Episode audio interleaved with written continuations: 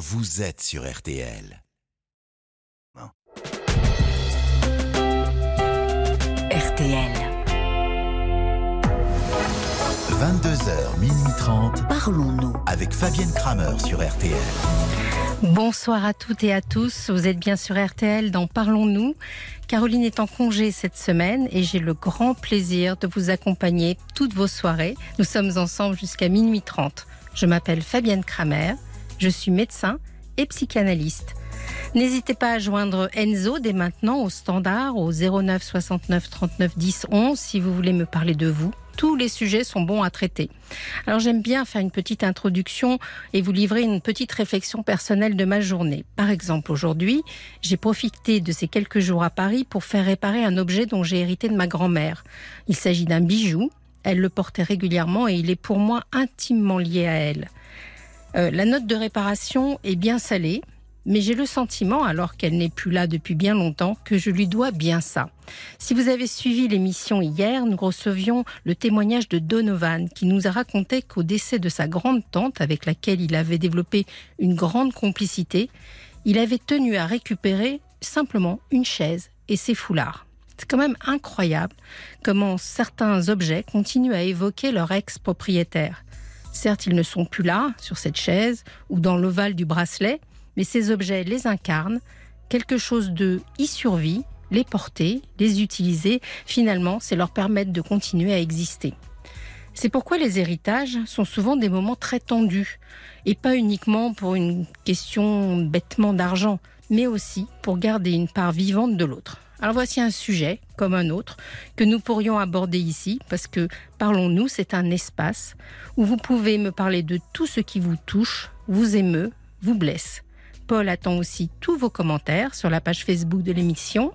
C'est RTL-Parlons-nous ou par SMS au 64 900 code RTL. Vous êtes sur RTL, c'est Parlons-nous. Bonsoir Corinne. Bonsoir Fabienne. Bienvenue. Merci beaucoup, merci de me prendre à l'antenne. Et c'est vous qui entamez l'émission ce soir. Oui, j'ai bien compris ça. vous avez compris ça. Ça va vous permettre de vous coucher plus tôt peut-être. Ben oui, c'est ce que je disais à Paul parce que je donne des cours euh, assez tôt le matin. Oui. Et donc c'est vrai que ça m'arrangeait un petit peu aujourd'hui. Voilà, sachant que je ne suis pas une couche tôt. Mais enfin. Bon. Voilà, merci en tous les cas. Alors, racontez-moi un peu ce qui vous conduit jusqu'à nous. Alors Fabienne, euh, voilà, cela fait des années que qu'un sujet me trotte dans la tête. Oui. Euh, voilà, je vis en couple avec euh, mon épouse hein, depuis 30, depuis 40 ans maintenant. Et nous nous sommes mariés il y a très peu de temps d'ailleurs, il y a seulement 4 ans. Mhm. Et nous avons vécu la majorité de notre vie à l'étranger, dans différents pays. Et nous avons de très très grands amis, des, des amis qui nous sont très chers, tant en France que dans des, pays euh, à l'étranger. Et euh, nous sommes euh, connus, en tous les cas, de nos proches pour être extrêmement fidèles en amitié, mhm. pour conserver des amis très très longtemps. et pour en être vraiment très très proches. Alors au fil des ans, ce qui s'est passé, c'est que euh, ça a commencé il y a environ, euh, on va dire euh, peut-être 16 ans, 17 ans. Un ami qui nous était vraiment très cher, après 23 ans d'amitié, du jour au lendemain, nous a tourné le dos pour une raison qu'aujourd'hui nous ne comprenons toujours pas. Vous n'avez jamais eu d'explication Vous n'avez jamais eu de... Eh nous avons essayé d'en avoir, hmm. mais ces explications sont tout à fait euh, au-delà de, notre compréhension. Donc, euh, c'est-à-dire, est-ce que vous pouvez nous dire ben, C'est-à-dire, euh, c'est-à-dire que le reproche qu'il qu'il nous a fait du jour au lendemain était d'avoir d'avoir critiqué une de ses amies que nous ne connaissions pas. Or, mmh. nous n'avons, voilà, nous n'avons jamais critiqué cette personne. Il nous demandait à la suite d'une soirée ce qu'on en pensait. Et on lui a dit, ben écoute, c'était très sympathique en tous les cas la soirée. Et euh, cette personne, euh, on l'a trouvée vraiment très gentille, mais très introvertie. Mhm. Donc euh, voilà, et c'est tout, et c'est tout. Et la, soirée s'est très bien terminée. Nous étions tous les trois, d'ailleurs, tout le monde était parti. Et, et le lendemain, nous avons reçu, alors c'était il, il, y a quelques années, nous avons reçu une lettre Mhm. Euh, taper sur son ordinateur. C'est même à la limite un peu comique, mais nous avons au début pris ça pour une, pour une blague. Et dans cette lettre, il commençait en disant, euh, en disant voilà, euh, après 23 ans d'amitié, j'ai le regret de, de rompre nos relations, etc. Mais c'est très douloureux les ruptures d'amitié. Ça existe, hein, et c'est des vraies euh, ruptures euh, amoureuses, enfin pas amoureuses, mais où il y a de l'amour quelque part qui. C'est ça. Euh, et, et, c'est d'autant plus douloureux, si vous voulez, quand il s'agit d'une personne qu'on aime énormément. Bien sûr. Et qui, avec laquelle nous avons partagé énormément de moments des moments euh, très gais, des moments tristes aussi. C'est quelqu'un qui a très bien connu des personnes de notre famille qui ne sont plus là aujourd'hui, qui n'étaient plus là d'ailleurs quand il nous a écrit. Et donc c'est vrai que ce sont des moments qui, qui nous ont beaucoup choqués. Mm. Euh, et vous voyez, euh, tant d'années après, euh, rien n'a rien n'a changé. Euh, nous avons de ces nouvelles par l'intermédiaire d'une amie commune. Euh, il va très bien. Euh, demande de mes nouvelles de, temps en temps, oui. Euh, indirectement. Vous avez dit de mes nouvelles. à ça. Vous avez dit de mes nouvelles de nos nouvelles. Ah, de, nos nouvelles, de nos nouvelles. Oui, oui. Hmm. Il demande où est-ce qu'on est, ce qu'on fait, si on va bien, etc. Mais il n'a jamais repris contact avec nous, pas plus que nous avec lui d'ailleurs, parce que il était tellement catégorique hmm. qu'on n'a presque jamais osé revenir vers lui. Ça, c'est une histoire la deuxième histoire, la deuxième histoire, et elles sont toutes très importantes. La deuxième histoire, c'est un ami de, de 10 ans, alors un petit peu moins longtemps, mais quand même, un ami plus jeune que nous, euh, que nous avons beaucoup aidé au démarrage de, de, sa vie professionnelle, etc., et de qui nous étions très proches, et il était surtout, je dois dire, très proche de nous nous étions presque ses conseillères euh, dans la vie, dans sa vie professionnelle, etc. Et euh, lui aussi, euh, par simple mail, vous voyez, ce sont des méthodes un peu un peu basiques finalement. Par simple mail, un jour, il nous a fait un mail en disant mais regardez comment vous me parlez, etc. Alors on a relu ce qu'on lui avait écrit en disant ben, on a dû certainement écrire des choses un peu choquantes, mais pas du tout, mais pas du tout. Et donc voilà, lui ça a été le deuxième et plus de nouvelles non plus, euh, voilà. Et puis la dernière histoire, alors c'est peut-être celle qui nous a le plus marqué. Euh, c'est une, euh, une amie à moi qui est de nationalité donc qui est néerlandaise mmh. et qui est une amie, j'allais dire pratiquement de toujours. On s'est connus quand on avait moi 18 ans et elle 20 ans. Et ma compagne, mon épouse, l'a connue assez rapidement d'ailleurs elle s'est mariée, nous avons connu son mari, etc. On s'est perdu de vue pendant longtemps. Et euh, du fait que nous ayons vécu aux Pays-Bas, nous l'avons recherché, nous l'avons retrouvé après 31 ans, je crois. Et ça a été absolument merveilleux mmh. de se retrouver. Voilà, ça a été merveilleux. On a, on a cessé de se voir, de se revoir, de passer des fêtes ensemble, etc. Et puis, euh, elle nous a rendu visite euh, en France, où nous habitons actuellement. Mmh. Et avec son mari, elle est de, sa propre initiative, nous demandant si elle pouvait venir, évidemment, à bras ouverts. Donc, elle est venue trois fois, je crois. Puis la troisième fois, c'était il, y a presque trois ans. Euh, plus de nouvelles après son passage. Mhm. Euh, passage qui, s'était très bien passé, en fait, pas pour nous en tous les cas. Et, euh, et puis voilà qu'au bout de, deux mois, quand même, sans nouvelles, je lui dis c'est pas possible. Donc je lui écris. Elle répond en disant ben voilà, je n'osais pas trop te le dire, mais euh, en fait, quand on est remonté dans le train avec mon mari, donc voilà, je, on s'est regardé et on s'est dit plus jamais. Ah bon. Alors bon, très bien. Euh, qu'est-ce que ça signifie au fond Enfin, vous savez, euh, on, a reçu, on a reçu ce mot et je me souviens encore, nous étions les deux dans, dans la cuisine. Mm. Euh, quand je dis les bras nous en sont tombés, c'est la réalité. Mm. Et on s'est dit, mais il y a eu un malentendu, quelque chose. Qu'est-ce qu'on a fait Qu'est-ce qu'on a dit Etc. Et vous savez, quand on reçoit des amis ou de la famille à la maison, tout le monde revient, hein, parce que voilà, c'est, je, je, rigole en disant même que certains prennent des, euh, vous savez, des réservations à l'avance mm. pour revenir à la maison, tellement bon, ben, on est tous heureux ensemble, on passe des super moments, voilà. Et donc, euh, on s'est dit bon, bah, moi, moi, j'ai essayé de l'appeler, elle n'a jamais répondu. Donc, il n'y a eu que des échanges par mail, ce que je trouve un peu désastreux. Mais bon. Et au fond, euh, il nous a été reproché, alors vous voyez, l'histoire se répète, c'est ce qui nous fait réfléchir. Euh, elle nous a demandé un soir euh, de, de, lui parler d'un de, d'un couple d'amis, oui. Euh, dont lui, nous le rencontrions depuis très peu de temps en fait. Et, et on lui dit, bah écoute, ça s'est ça s'est bien passé, ils sont venus passer trois jours à la maison, c'était vraiment sympathique de se connaître. Mais lui, alors regardez comme c'est drôle, lui est introverti. Voilà ce qu'on mhm. a dit. Il est mhm. introverti. Et euh, donc, moi, je lui ai dit, j'étais un peu mal à l'aise. J'ai jamais été très à l'aise avec lui. Et c'est tout.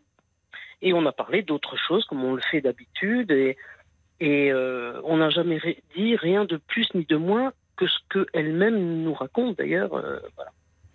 c'est eh très étrange. Et c'est très étrange. Et si vous voulez, euh, depuis presque trois ans, donc, c'est terminé. La page est tournée. Plus de nouvelles de ses amis, de ce couple d'amis, surtout d'elle. Hein. C'est une relation mhm. surtout entre elle et moi, hein, puisque c'était, on était toutes jeunes quand on s'est rencontrés. Et euh, voilà, moi j'ai été extrêmement euh, attristée par cette dernière histoire, très attristée. Euh, ça a duré plusieurs jours. J'ai d'abord eu une très forte tristesse euh, parce que je ne comprenais pas. Je ne comprenais pas du tout.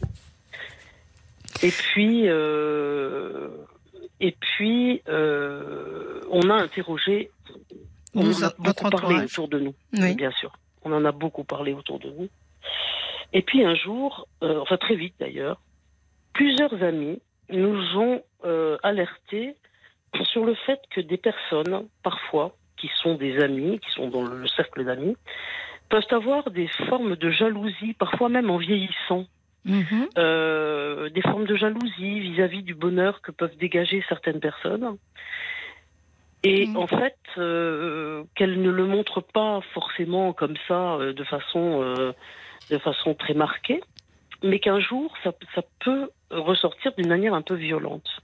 C'est vrai que si, quand, on, quand des couples se côtoient, parce que c'est le cas en tout cas de, quand des couples se côtoient, euh, si le couple, si un couple ne va pas très bien et que l'autre va très bien, ça peut générer parce que la phrase qu'elle vous a dit, vous savez, nous les psy, on essaye d'écouter à travers les à travers les mots et vous avez dit, euh, elle est remontée dans le train et avec son mari, ils se sont dit plus jamais.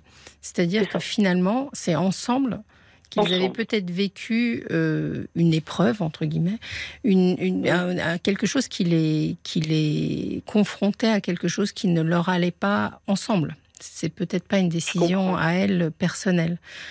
Mais ce qui marque dans ce que vous me racontez, c'est que vous, vous faites ce qu'on appelle un effet de liste. C'est-à-dire, vous dites eh, jamais 203, quoi. Et le premier, et le deuxième, et le troisième. Mais moi, je pense que c'est trois histoires différentes. C'est-à-dire que c'est vous qui les rapprochez parce que vous les avez, vous avez vécu trois douleurs, mais c'est certainement trois histoires différentes.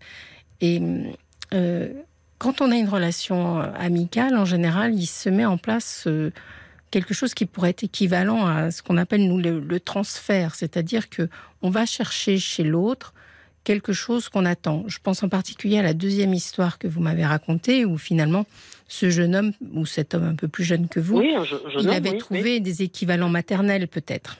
Oui, oui, quelque part, oui. Et donc, euh, lui, il a. Euh, et d'ailleurs, euh, ce qu'il vous a reproché, c'est. Il vous a dit vous avez vu comment vous me parlez.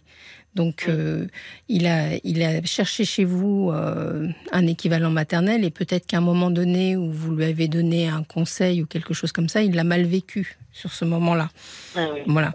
Et quant au premier, bon, ça je saurais pas vous dire, mais ce que je veux dire par là, c'est que de faire un, si vous voulez, par rapport à votre douleur, parce que c'est de ça dont vous me parlez, par rapport à votre douleur, quand si vous les additionnez les unes aux autres, euh, ça va vous plonger dans un gouffre et vous laisser euh, pleine d'interrogations. Mais si on réfléchit, c'est passé sur une longue période. Il s'est passé. Euh, oui, très longue période. Donc, ces trois accidents de vie qui n'ont peut-être pas grand-chose à faire les uns avec les autres, finalement. Oui, je, comprends très très bien. Effectivement, c'est vrai que moi je fais beaucoup le lien sur ces, mm. trois histoires parce que parce que c'était des êtres chers, voilà, très chers. Et c'est trois fois la même euh, souffrance. mais c'est et c'est trois fois la même souffrance, sachant que la dernière était quand même beaucoup plus forte. Euh, alors, les deux précédentes, si vous voulez, m'ont fait réfléchir, nous ont fait réfléchir, bien sûr. Euh, mon épouse, elle, elle est, elle, elle est beaucoup plus, euh, comment dirais-je, plus carrée que moi. plus radicale. Oui, elle, bon, voilà, c'est mhm. comme ça, ça s'est passé comme ça. On va tourner la page, c'est triste, mais on tourne la page. Alors que moi, j'y repense très très souvent, mm. etc. Et surtout la dernière histoire. Alors, euh, le problème qui se passe depuis cette dernière histoire, qui est en train de se calmer quand même, heureusement, euh, parce que j'ai j'ai quel âge? 66 ans, et je ne savais plus. C'est bien de pas savoir son âge. ans, donc avec l'âge, un petit peu, bon voilà, on est peut-être un petit peu, euh, on, a, on a une réflexion et on regarde un peu derrière soi parfois. Bien sûr. Et, et donc, pendant longtemps, pendant plusieurs mois, je me disais, donc si cette amie a réagi comme ça, de cette façon, si elle a été capable de faire ça, n'importe quelle autre personne autour de moi sera capable un jour de faire la même chose. Hmm. Vous voyez le lien que j'ai fait. Mais c'est un, un, lien qui, qui, qui, est tout à fait valable. C'est-à-dire que oui, bien sûr, on peut toujours perdre quelqu'un du jour au lendemain d'une manière ou d'une autre. Et ça, c'est chez vous que ça, ça achoppe sur quelque chose qui vous est euh, certainement propre à votre histoire personnelle. Peut-être. Il y a quelque chose de vous qui a peur de la rupture brutale. Oui, certainement. Et ça, euh, ça réveille des, des comme toujours, hein, ça réveille des plaies anciennes qui doivent dater euh, vraisemblablement de l'enfance. oui. Voilà, on n'a pas besoin d'être voyante. surtout, j'ai vécu une enfance très très heureuse, vraiment très heureuse, une adolescence très heureuse. Et puis à l'âge adulte, jeune adulte, j'ai eu euh, un, problème avec mon père. Euh, euh, et c'est venu de sa part, hein, de, voilà. Et il a refusé de me voir. Et cette histoire a quand même duré neuf ans. Donc voilà, je, je, pense que ça, ça a été une rupture. Alors après, on s'est, on s'est revus, on s'est reparlé. Ça n'a jamais été plus comme avant, malheureusement. Mais euh, cette rupture euh, doit avoir quand même des conséquences. Bien sûr, bien euh, sûr. Oui, bah oui, forcément. C'est ce, cette, enfin, cette soudaineté et cette radicalité de, des attitudes des uns et des autres qui finalement vous impactent vous. Alors, dans, ça, je pense qu'il n'y a pas de lien avec ces, entre ces quatre histoires, si ce n'est qu'elles s'adressent à vous. Donc c'est le seul lien finalement.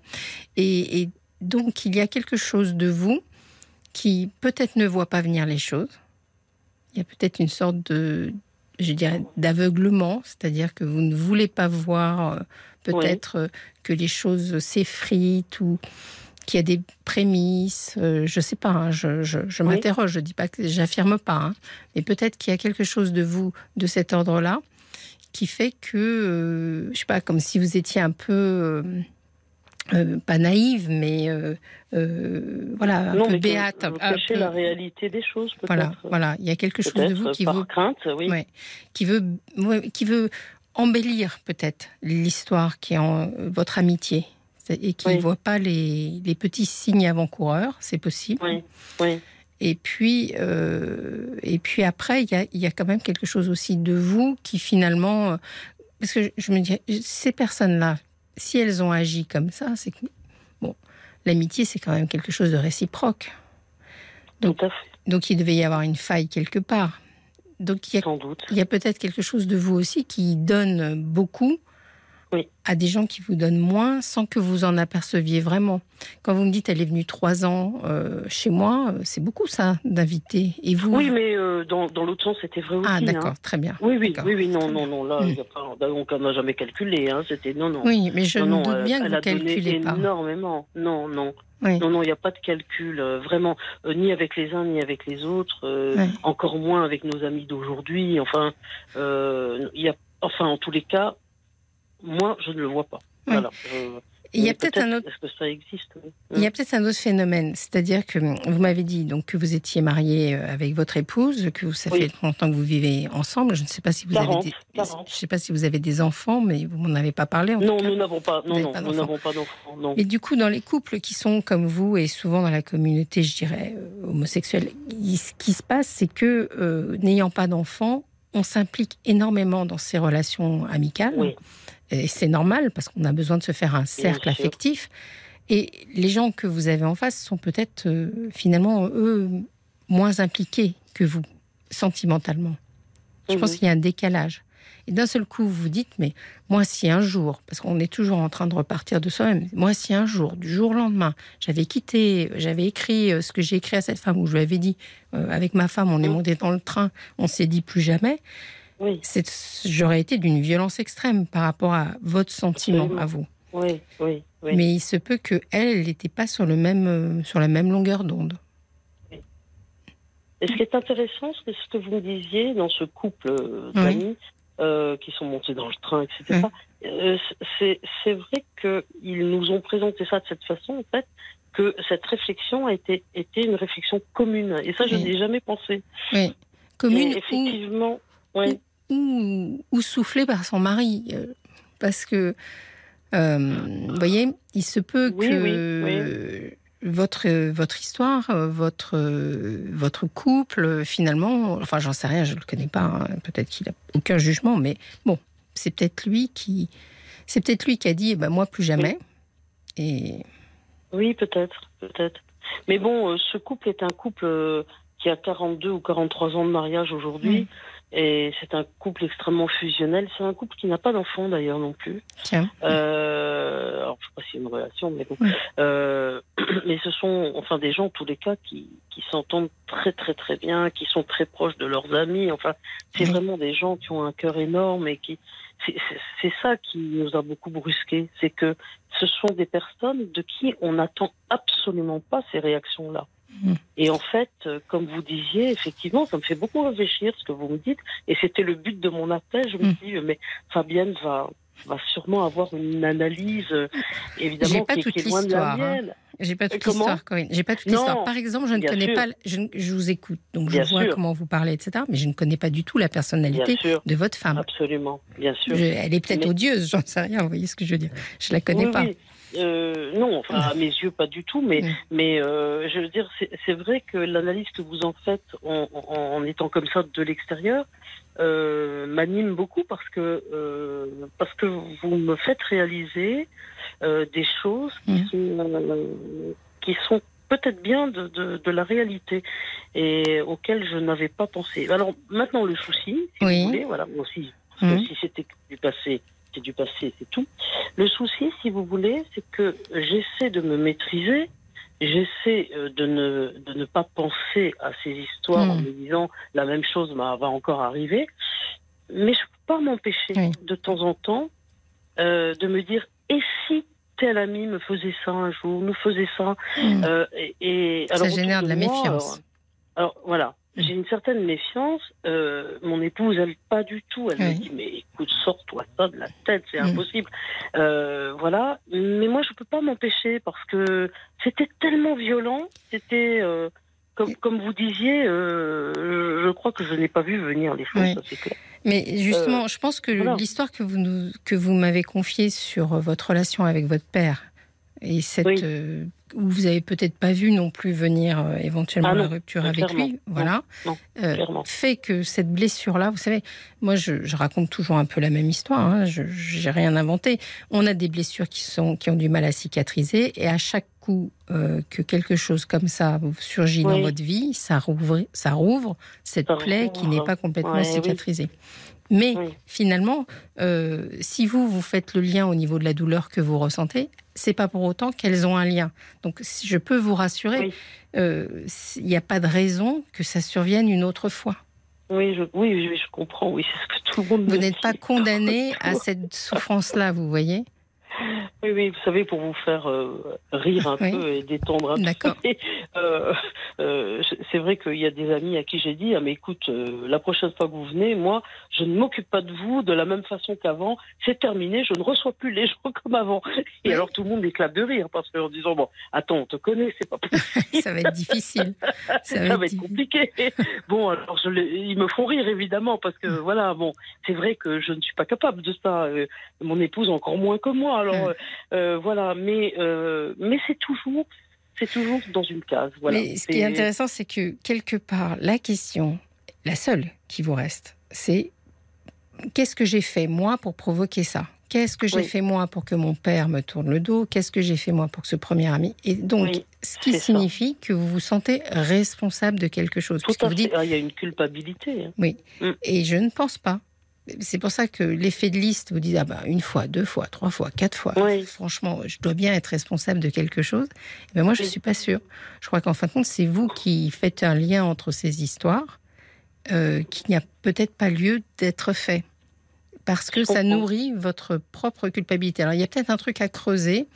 Moi, je mhm. trouve que de temps en temps, on peut mettre un sujet, euh, bon, je pense à, face à un thérapeute, vous pouvez mettre un petit sujet comme ça, parce que c'est un petit sujet sur la table, pour mhm. pas qu'il vous ronge au quotidien, parce que sinon ça peut devenir un peu une obsession. Oui. Hein j'espère que non, parce que bon, non, bien sûr, j'ai pas ce sentiment-là. Hein. Je vais vous donner, je vais vous donner le, témoignage de Jacques qui nous a envoyé des SMS. Donc son premier SMS, ah il dit Les ruptures d'amitié peuvent être douloureuses et sont souvent dues à des prétextes futiles, c'est bien dommage. Ces ruptures proviennent d'évolutions personnelles très divergentes. La vie des, gens change et les situations avec. Ah et il dit Votre grande sincérité durant ces conversations intimes n'a peut-être pas apporté les réponses escomptées par vos amis. Ça, je ne mhm. sais pas. Mais je, sais, je vous donne l'avis de, de Jacques. Hein, oui, merci Jacques pour ce mot. Voilà, et trop de transparence et d'honnêteté peuvent heurter, même si on vous incite à livrer votre pensée. Enfin, ah ce, que je, ce que je voulais vous dire, c'est que par rapport à la question initiale que vous m'avez posée, est-ce que des gens sont jaloux de notre bonheur, etc. Bah, pas vos amis. Vous voyez ce que je veux dire? Ça ne pourrait pas être vos amis. Donc je ne pense pas que le sujet soit là. Et d'ailleurs, vous n'avez mhm. pas l'air de le sentir non plus. Euh, je pense que pas des gens qui nous voilà, ça, ça répond à une douleur, une, à une blessure que vous avez, et c'est peut-être là-dessus que vous pourriez euh, travailler un peu. Mhm. Voilà. D'accord, Fabienne. Ah, complètement. Je suis très très heureuse d'avoir euh, d'avoir pu échanger avec vous. C'était très agréable. merci pour les auditeurs qui ont, qui ont, fait des petits SMS aussi, c'est intéressant. Oui. Je les remercie beaucoup. La communauté est toujours très active et c'est très agréable d'avoir les commentaires des uns et des autres. N'hésitez oui, pas. oui, c'est vrai, c'est vrai. En tous les cas, euh, moi, je voulais vous souhaiter euh, de très bonnes émissions. Merci beaucoup. Et, à bientôt, et puis, euh, une, une, vie active telle que je vous la connais. Voilà. À bientôt. Merci beaucoup. Merci Fabienne. Bonne soirée, bonne soirée à, vous. et on vous embrasse, vous et votre compagne. Au revoir. Jusqu'à minuit 30. Parlons-nous. Avec Fabienne Kramer sur RTL. Jusqu'à minuit 30. Parlons-nous. Avec Fabienne Kramer sur RTL. On a quitté euh, Corinne, c'était très intéressant et on va retrouver maintenant Anne. Nous n'avons pas Anne pour l'instant, on va la retrouver tout de suite. Je vous rappelle que vous pouvez nous téléphoner au 09 69 39 10 11 pour tous vos témoignages. Et je crois que Anne est là. Bonsoir Anne. Bonsoir Fabienne, je suis ravie de vous entendre. Moi aussi. Euh, voilà, je voudrais vous exposer euh, un peu euh, les problèmes qui m'assaillent et qui font que je, je suis dépressive depuis quelques années. Oui, racontez-moi. Je j'ai sous mon toit ma mère qui est qui est gravataire et qui euh, qui va pas bien donc euh, je suis aidante. Elle a 83 ans. D'accord. Et euh, et j'ai également sous mon toit mon fils de 24 ans. Hmm. Qui, je, je, pense, souffre aussi de, de voir sa grand-mère dans cet état, mais qui, qui se cherche, qui euh, depuis plusieurs années euh, touche un peu à tout, mais ne va jamais au bout de rien. Et euh, qui a très peu d'amis, qui sort rarement. Mm-hmm. Et qui me dit au moins, au moins 25 fois dans la journée qu'il m'aime. Oui. Et donc, je ne, je ne sais plus tellement quoi faire. Je lui ai conseillé d'aller voir un psychologue, ce qu'il a fait. Euh, il n'a pas continué, d'aller une fois. Oui. Donc, je suis, je suis un peu perdue. il, a fini ses études euh, Non, pas du tout. Alors là, il a, il a commencé à. Il permet d'avoir l'équivalent du bac. Oui. Euh, il l'a raté l'an dernier, donc il a recommencé cette année. j'ai pas l'impression qu'il travaille beaucoup plus. Hmm. Ça, c'est mon, opinion. Hmm. vous êtes dans une situation difficile. Vous travaillez vous-même? Oui. D'accord. Vous travaillez et vous vous occupez donc du travail de votre mère et de votre fils qui, qui ne démarre pas sa vie, disons. Voilà. Oui. Euh, je vais être indiscrète, mais le papa dans tout ça? Euh, Le papa, et nous sommes divorcés, euh, il avait un an et demi. oui. le papa, on va dire qu'il s'en est pas du tout occupé. Mhm. Donc il n'a pas du tout de référent masculin. Oui. Ce qui doit, à mon avis, lui manquer beaucoup. Parce que derrière, vous n'avez pas refait votre vie, vous euh euh, J'ai eu une relation euh, à distance qui a duré 7 ans, entre ses 7 ans et ses 14 ans. Mais. Quand je vous écoute comme ça, de là où je suis, j'ai l'impression d'un vase clos.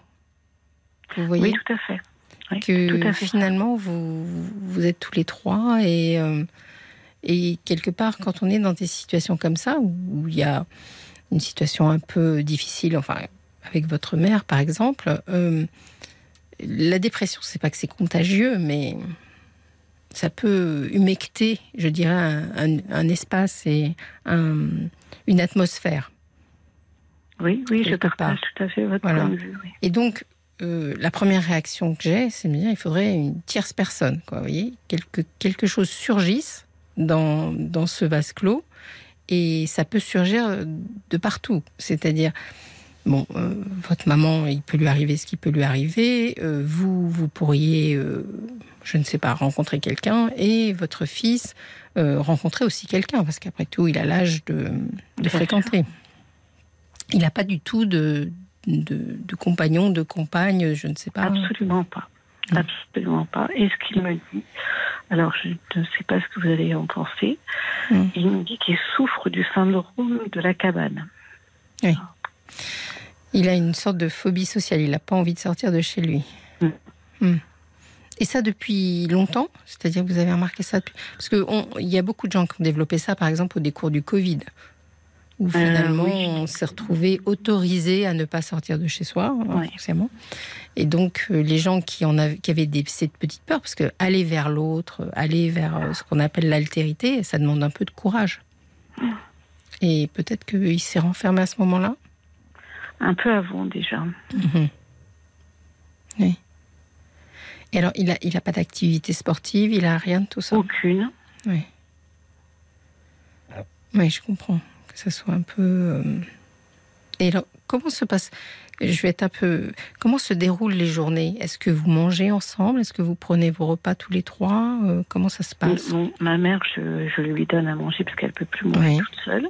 D'accord. Elle est dans une euh, chambre, vous avez Oui, elle est dans sa chambre. Oui. mon fils, il mange quand il veut, en décalé, enfin. Hmm.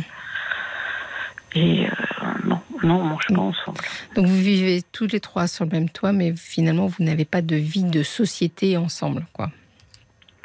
Alors par moment, il nous arrive de, de, de regarder par exemple un documentaire, d'avoir un débat autour de ce documentaire ou des choses comme ça, mais. Euh, et ce qui m'inquiète, c'est de le voir à 24 ans euh, à la maison sans vraiment avoir d'amis. Euh. Hmm. Vous, le, vous le trouvez, euh, euh, je sais pas, complexé? Vous avez l'impression qu'il y a quelque oui, chose? Oui, il me dit je suis gros. Bah, effectivement, il fait plus de hmm. sport, donc il a, il a pris à peu près 10 kilos, je pense. Hmm. Donc il est complexé. Donc il n'est pas sur les réseaux sociaux, enfin sur les applications de rencontres et tout ça, c'est pas du tout ah, son, pas du tout, son, propos. Non, non, ah, pas du tout. Il passe du temps devant son ordinateur ou? Euh, Il ne joue pas. C'est pas que c'est pas un. C'est pas un joueur. Un adulte, puisqu'il faut que je le considère comme ça. C'est pas un adulte qui qui joue, euh, qui joue, qui joue, qui joue. Il fait quoi de ses journées alors? Alors lui, il regarde des documentaires. Euh, il regarde beaucoup la télévision. il a, il, a une passion? Il aime beaucoup l'histoire. Oui. C'est bien.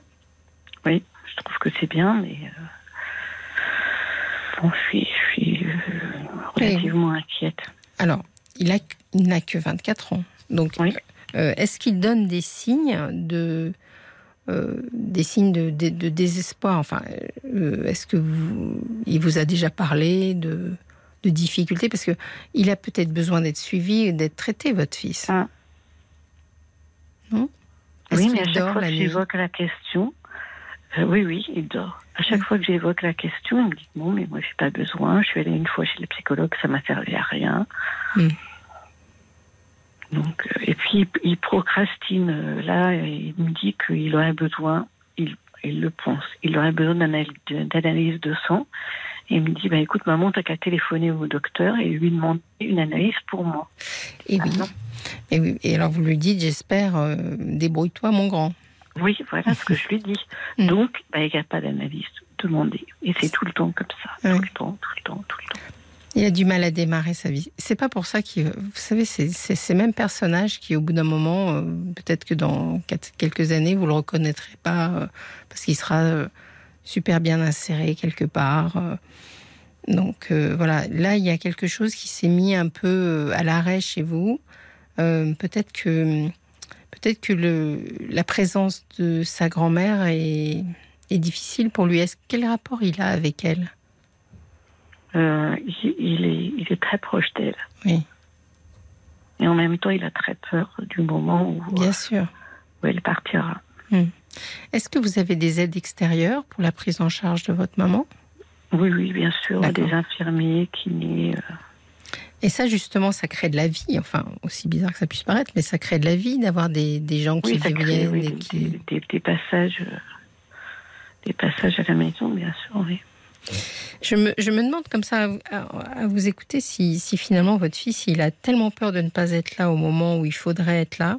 Je ne sais pas si vous avez écouté l'émission hier, mais il y avait euh, un jeune garçon qui s'occupait beaucoup de sa grand-tante et qui sa grand-tante est morte alors qu'il n'était pas là et il en, il en, avait nourri une culpabilité. Euh, importante.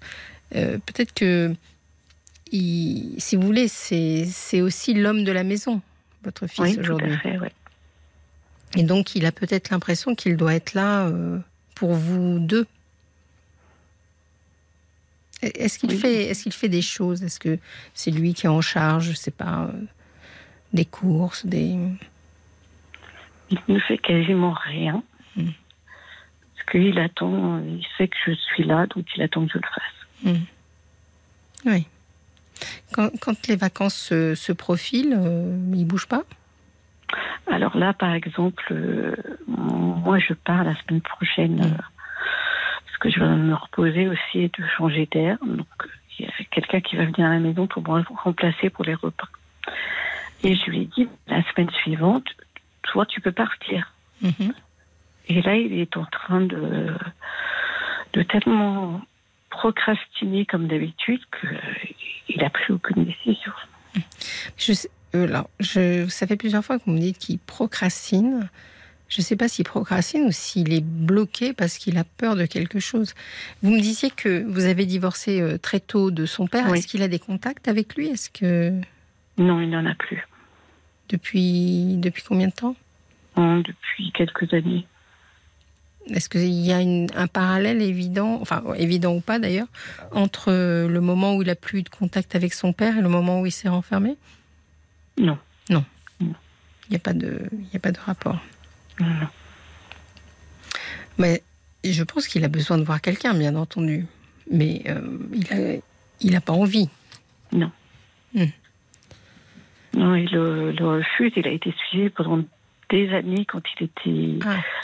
Euh, quand il était adolescent par une pédopsychiatre. Et euh, qu'est-ce qu'elle disait, la pédopsychiatre? Ben, je pense qu'elle l'aidait beaucoup. Moi, je ne sais pas exactement ce, qui se passait entre eux, mais je pense qu'elle l'aidait à comprendre tout ce qui se passait, pourquoi, euh, ben, pourquoi il, ne voyait, il voyait peu son papa, pourquoi. Mmh. Et bon, je pense que ça l'a aidé. Ça, ça, a duré à peu près 7 à 8 ans, ce, suivi.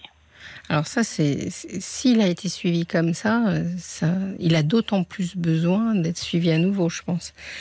Pour euh, parce qu'en fait, euh, le sentiment que ça donne, c'est que il n'est pas passé à l'âge adulte, quoi. Tout, oui, c'est ce que je pense également. Mm. Et alors, tout le monde nous dit euh, que, que, nous sommes fusionnels. C'est-à-dire euh, ben, que, que nous sommes très proches l'un et l'autre et qu'on compte l'un sur l'autre. Oui, ben, c'est ce que je vous dis, c'est peut-être qu'il a le sentiment qu'il a besoin d'être là pour vous. Il y a peut-être quelque chose euh, à rassurer déjà chez lui en lui disant mais tu sais euh, si tu n'es pas là je vais m'en sortir très bien. Alors si tu n'es pas là, c'est-à-dire je peux m'assumer sans que tu sois obligatoirement là. Parce qu'en fait c'est un cercle vicieux. C'est-à-dire que à la fois lui il est peut-être inquiet pour vous en effet et il a peur de vous laisser euh, seul assumer l'histoire qui est en train de se passer entre vous et votre mère mais euh, votre inquiétude euh, engendre euh, la sienne. Vous voyez ce que je veux dire? Oui, oui, oui, tout à fait. Donc, ça semble assez évident que vous avez besoin de vous décoapter l'un de l'autre. Après, le terme de fusionnel, c'est tout de suite culpabilisant, quoi. Parce que vous vous dites, mais qu'est-ce que j'ai pas. Enfin, ça veut pas dire grand-chose. Enfin, pour moi, ça veut pas dire grand-chose. Mais en effet, vous êtes, euh, voilà, j'ai le sentiment de, de vase clos. Il faudrait que quelque chose, qu'on ouvre la fenêtre, quoi. Et que quelque chose de, de, de, nouveau euh, rentre dans vos vies euh, à l'un et à l'autre. Mais ça peut, ça peut survenir aussi, alors, au décès de votre maman, finalement. Oui, ce à quoi je ne suis absolument pas préparée. Oui. Je n'arrive pas. Hmm. Je n'arrive pas à l'envisager. Vous me dites qu'elle est grabataire, qu'elle est. Est-ce que, est-ce que, alors parce que je peux, je peux pas me rendre compte à distance. Hein, je suis désolée de poser des questions un peu indiscrètes, mais euh, c'est une question de, de, de quelques temps ou est-ce qu'elle elle est dans un état qui peut durer euh, pendant des années euh? je, je, pense, enfin, elle a été hospitalisée cet été. On m'avait dit que qu'il lui donnait que, que quelques semaines. Oui. Et nous sommes en, avril.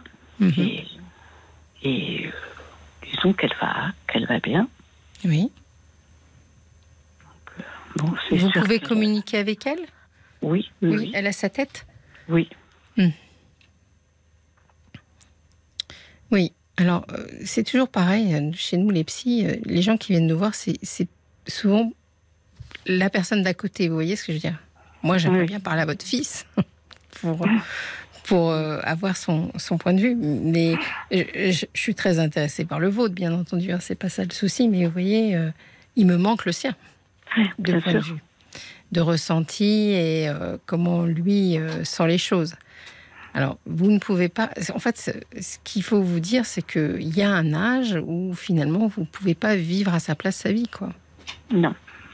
Mais le fait qu'il me demande, qu'il me, qui est ce leitmotiv là. Euh, euh, je t'aime. Est-ce que tu m'aimes aussi? Oui. Et ça plusieurs fois dans la journée, c'était. Et alors, qu'est-ce que vous répondez? Je dis mais bien sûr, bien sûr, je t'aime. Mais je, ne vais pas te le dire sans arrêt, c'est pas possible. Oui, alors vous, vous, lui soulignez quand même que c'est pas tout à fait euh, normal qu'il vous demande ça plusieurs jours par, plusieurs fois par jour. Je lui dis, mais ma réponse n'a pas changé. Tu m'as demandé il y a un quart d'heure.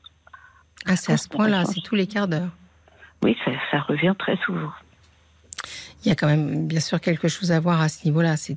Parce que, en fait, si vous voulez, les gens qui ont des angoisses, mais celle-ci ou une autre, en général, ça peut être un puissant fond. C'est-à-dire que vous êtes dans ce cercle vicieux. C'est-à-dire que lui, il a une angoisse, l'angoisse de ne pas être aimable, de ne pas être, de pas pouvoir faire sa vie, donc euh, l'angoisse de ne pas pouvoir se tourner vers les autres, donc de se dire que vous allez être son seul horizon. Vous voyez, il est peut-être un peu dans ce dans ce schéma-là, et il a en plus peur que que même vous, vous ne l'aimiez pas. Donc, il peut demander toutes les cinq minutes à être rassuré, mais c'est un puissant fond. Vous voyez, vous n'arrivez pas à le rassurer. La rassurance, la vraie, elle vient de nous-mêmes, donc du travail que lui peut faire sur lui-même.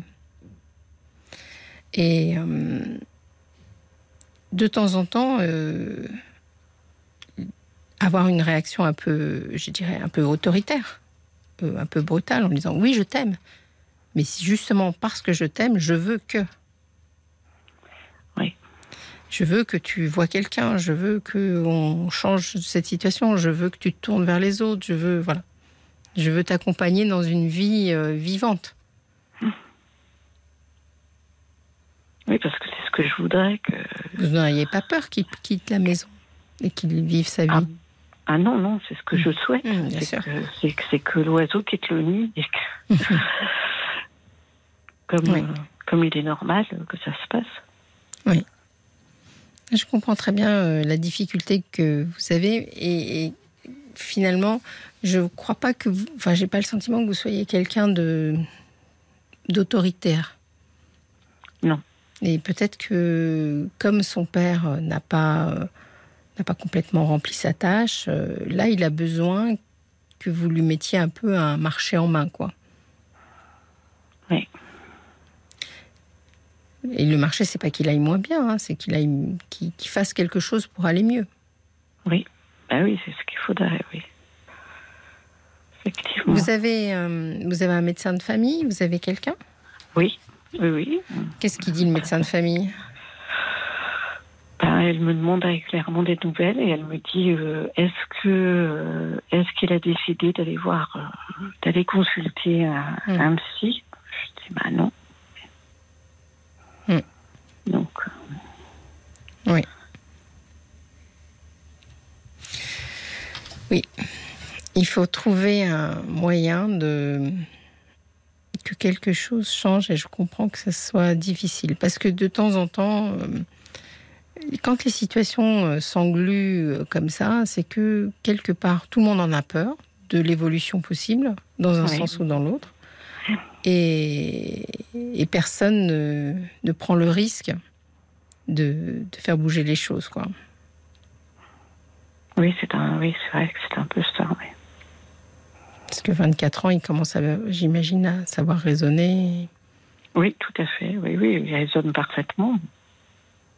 Et dans, dans, dans, votre famille, il n'y aurait pas une autre figure euh, masculine, je dirais, qui pourrait euh, lui lui faire la, enfin, faire la leçon gentiment Pas un oncle euh, Non.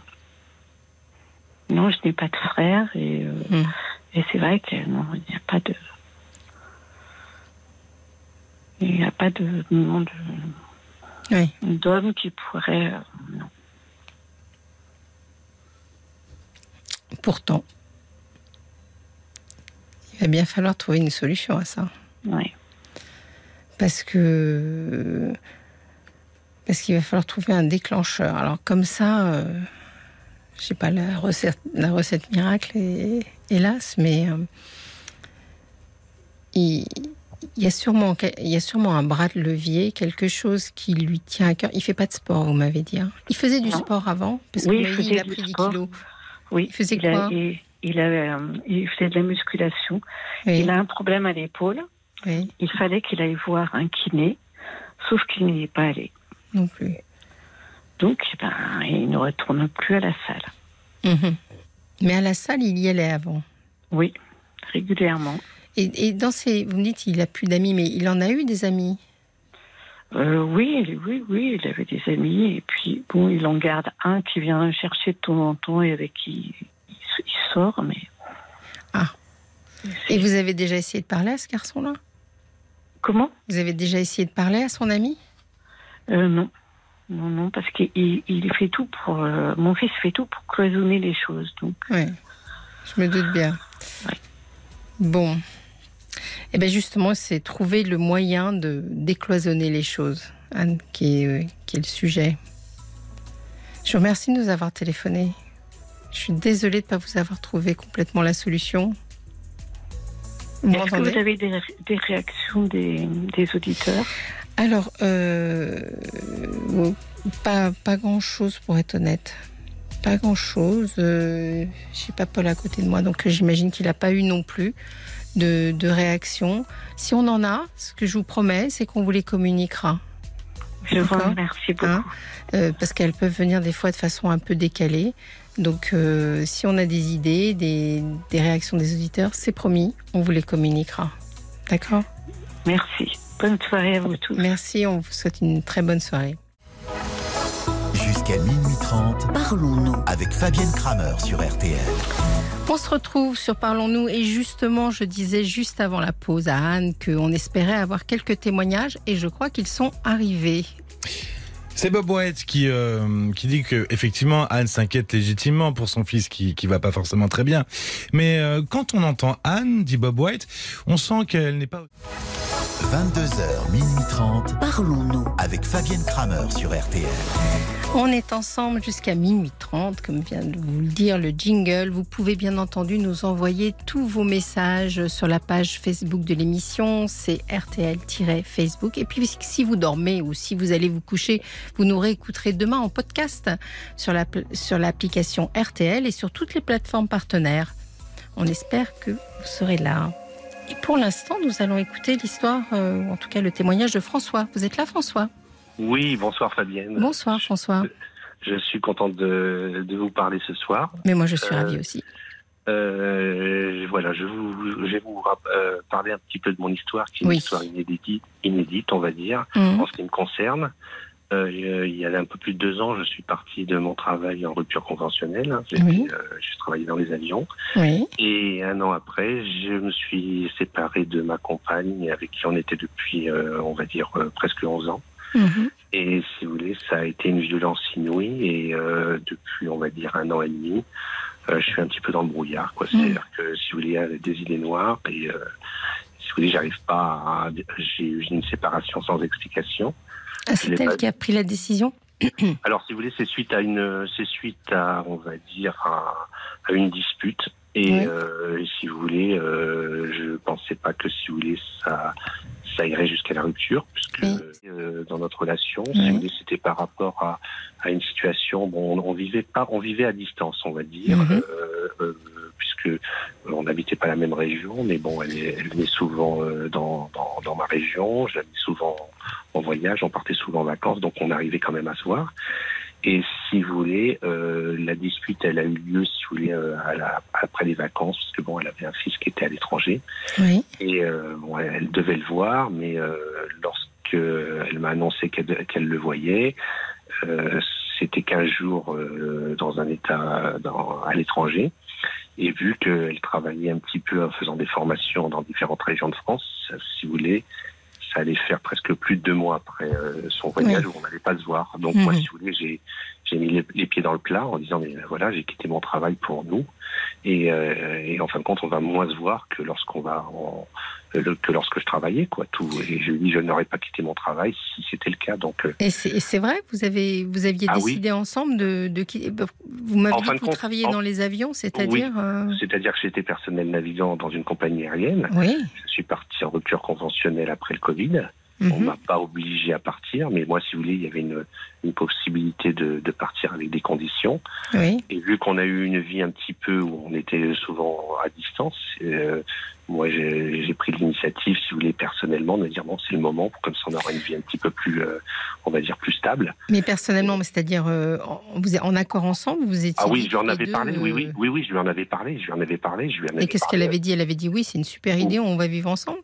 Euh, non, elle m'avait dit, ben c'est c'est c'est c'est la meilleure chose que tu puisses faire. Euh, voilà, c'est euh, et en fin de compte où je pense que je me suis trompé euh, personnellement, c'est que j'ai pensé à deux, mais euh, que peut-être que de son côté, elle pensait pas pour. euh, Ouais. Tant qu'on est, tant que j'étais dans les avions, si vous voulez, qu'on se voyait à distance, ça allait. Et après, je me suis peut-être posé la question en me disant, ben, le fait que j'arrête de travailler, ben, ça lui a peut-être fait peur, peut-être que la vie d'avant n'aurait plus été la même. Et, et voilà. Donc, euh, Mm. donc voilà, c'est c'est ce qui est, si vous voulez, ce qui est difficile, c'est que peut-être nos auditeurs pourront le comprendre. je, je dis que euh, dans la vie, on n'appartient jamais à personne, mais quand on est avec quelqu'un depuis un certain temps, on consolide les choses. Et, euh, et là, elles se sont pas consolidées, elles se sont complètement effritées, quoi, tout simplement. Oui, c'est. C'est. C'est- ça qui est assez di- difficile. Et, et pour un petit peu vous, vous mettre un peu les choses dans le contexte, Oui. C'est qu'elle avait un jeune garçon euh, euh, qui est issu d'une une ancienne relation. Et bon, je m'étais porté caution euh, pour euh, quand il a fait ses études pour ses appartements. Donc j'ai un petit peu, c'était un petit peu comme comme si j'étais comme si c'était mon fils. Quoi. Mm. Je me suis un petit peu investi. Mm. Donc, vous voyez, donc Et vous voilà. n'avez plus du tout de relation avec lui non plus? Non plus du tout. Non, non, Mm. non, non, plus du tout. Non, non, c'est c'est vraiment d'une violence extrême, quoi. Oui, donc, c'est sûr que c'est violent. C'est parce qu'en plus, vous m'avez cité finalement deux, deux, ruptures, une rupture dite conventionnelle et une pas conventionnelle du tout. Voilà, tout à fait. Oui, oui, oui, c'est ça. Dans votre vie, et vous vous retrouvez certainement dans une situation neuve pour vous, mais oui, tout à fait, mais qui, qui est complètement plus et, pour aussi donner un petit détail, c'est que lorsque je suis parti, si vous voulez, de, de mon travail, euh, dans mon appartement, si vous voulez, j'ai fait des travaux et euh, euh, je l'ai amené, si vous voulez, chez le décorateur pour, pour mhm. tout changer dans l'appartement. Donc je l'ai impliqué pour que, pour que ça lui plaise, pour qu'elle se sente chez elle. Donc il y a eu, voilà, il y a eu, il y a eu toutes ces petites choses-là aussi qui, qui ont, leur importance pour moi, pour vous donner les explications. Oui, oui. vous, vous étiez prêt à, la vie en commun, mais, mais est-ce qu'elle était prête? Parce que eh finalement, quand vous me racontez euh, votre décision de quitter votre travail, même si vous l'en avez l'avez averti, euh, j'ai pas l'impression que ce soit une décision que vous ayez prise en commun quand même. Non, non, voilà. C'est-à-dire que si vous voulez, c'est que euh, en fin de compte, ce que je me rends compte, hein, parce que j'ai un très bon ami que depuis 25 ans et qui m'a aidé depuis un an, hein, un peu comme un comme un on va dire.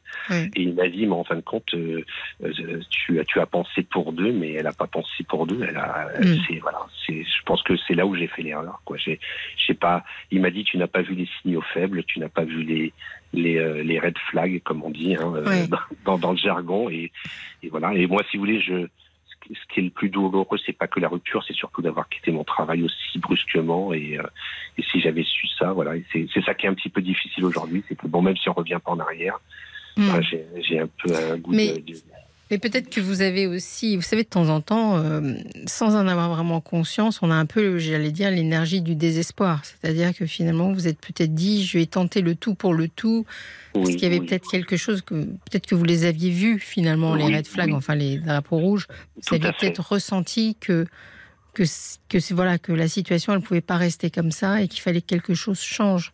Oui, j'ai voulu y croire, mais en fin de mm. compte, si vous voulez, vous avez raison, c'est que, euh, si vous voulez, je, pense que les, sentiments ont pris le dessus sur la raison, quoi. Et, ça, et ça, malheureusement, on ne voit pas clair. C'est ça qui est dommage. C'est, euh, donc, si vous voulez, bon, j'ai eu quand même des idées un petit peu noires, hein, faut, faut, hmm. faut, le dire. vous êtes traité, vous êtes suivi? Non, là, il y a une nuit, euh, si vous voulez, où j'allais très mal l'année dernière. Hmm. J'ai appelé le 31414. Oui, donc, ils m'ont pas donné les, les, bonnes réponses. C'est cet ami que, que je connais depuis des années qui, si vous voulez, me, me soutient. Parce que je n'ai pas osé, euh, on va dire, franchir le pas d'aller voir un professionnel parce que, si vous voulez, je n'en connaissais pas. Bon, quand j'en ai parlé à mon médecin traitant. ça, vous pouvez toujours aller euh, au centre. Euh, au centre de, des hôpitaux, enfin à l'hôpital, il y a toujours des services euh, à même. Parce que si vous avez des idées noires, on, s'approche de, de, quelque chose un peu urgent, je dirais, et c'est important quand même que vous consultiez. Parce que euh, si on vous donne un traitement, par exemple, pour vous aider à passer ce cap, même s'il est réactionnel, hein, on ne peut pas dire que vous n'avez pas comme ça à vous écouter, on n'a pas l'impression que vous soyez franchement déprimé, mais, mais même si vous étiez aidé par un traitement, ça vous permettrait peut-être de rebondir, parce que là, il va falloir rebondir. Voilà, alors justement, c'est pour ça que je vous appelle ce soir. Bon, je, si vous voulez, je, euh, depuis un an et demi, bon, moi, je n'ai pas pris de stupéfiants, je bois pas d'alcool. Si vous voulez, j'essaye de tenir par le sport, euh, en mm. m'occupant. Et, si vous voulez, la difficulté pour moi aujourd'hui, c'est aussi l'objet de mon appel, c'est comment comment on avance par rapport à, à, euh, à, une situation surtout inédite. Parce qu'avant, si vous voulez, quand, mm. quand il y a quelques années, j'ai perdu mon père, bon, ça a été douloureux, mais j'ai, euh, je me disais, bon, le, travail me tient, vous voyez. C'est-à-dire que, tandis que là, Là, si vous voulez, ce qui est, ce qui est euh, assez nouveau, c'est que voilà, je dis entre guillemets, j'ai tout perdu. Mais vous n'avez pas la possibilité de reprendre votre travail? Non non, non, non, malheureusement. Dans une autre compagnie ou euh, dans un autre cadre ou... Non, non, malheureusement, non. non, C'est-à-dire que vous avez quel âge aujourd'hui? 57 ans. Vous n'allez plus travailler? euh, je ne dis pas que je ne vais pas retravailler, mais si vous voulez, pour l'instant, je suis un petit peu dans, hmm. je suis un peu dans le brouillard, on va dire. Oui, c'est ça. Vous êtes dans le brouillard. je, suis un, peu dans le brouillard, c'est-à-dire que si vous voulez, il euh, faut reconnaître que j'ai une vie, un métier où il n'y avait pas d'équivalence, hein, parce que j'ai fini avec le, plus haut grade dans les personnels navigants commercial, donc euh, vous imaginez bien hmm. que quand vous avez vous êtes cet épanouissement au travail. Euh, en plus, j'avais la possibilité de travailler à temps partiel. Donc, si vous voulez, il y a, beaucoup de regrets par rapport à ça. C'est surtout ça. Oui, oui. Euh, Mais quand vous avez pris la décision, vous avez eu l'impression de la prendre sur un coup de tête ou elle était un peu réfléchie Non, pas du euh, si vous voulez, il y a, lorsque pendant le Covid, on, on travaillait pas beaucoup. Mm. Euh, si vous voulez, bon, il y avait, il y avait une période où j'étais fatigué parce que ça faisait 30 ans que je faisais ça.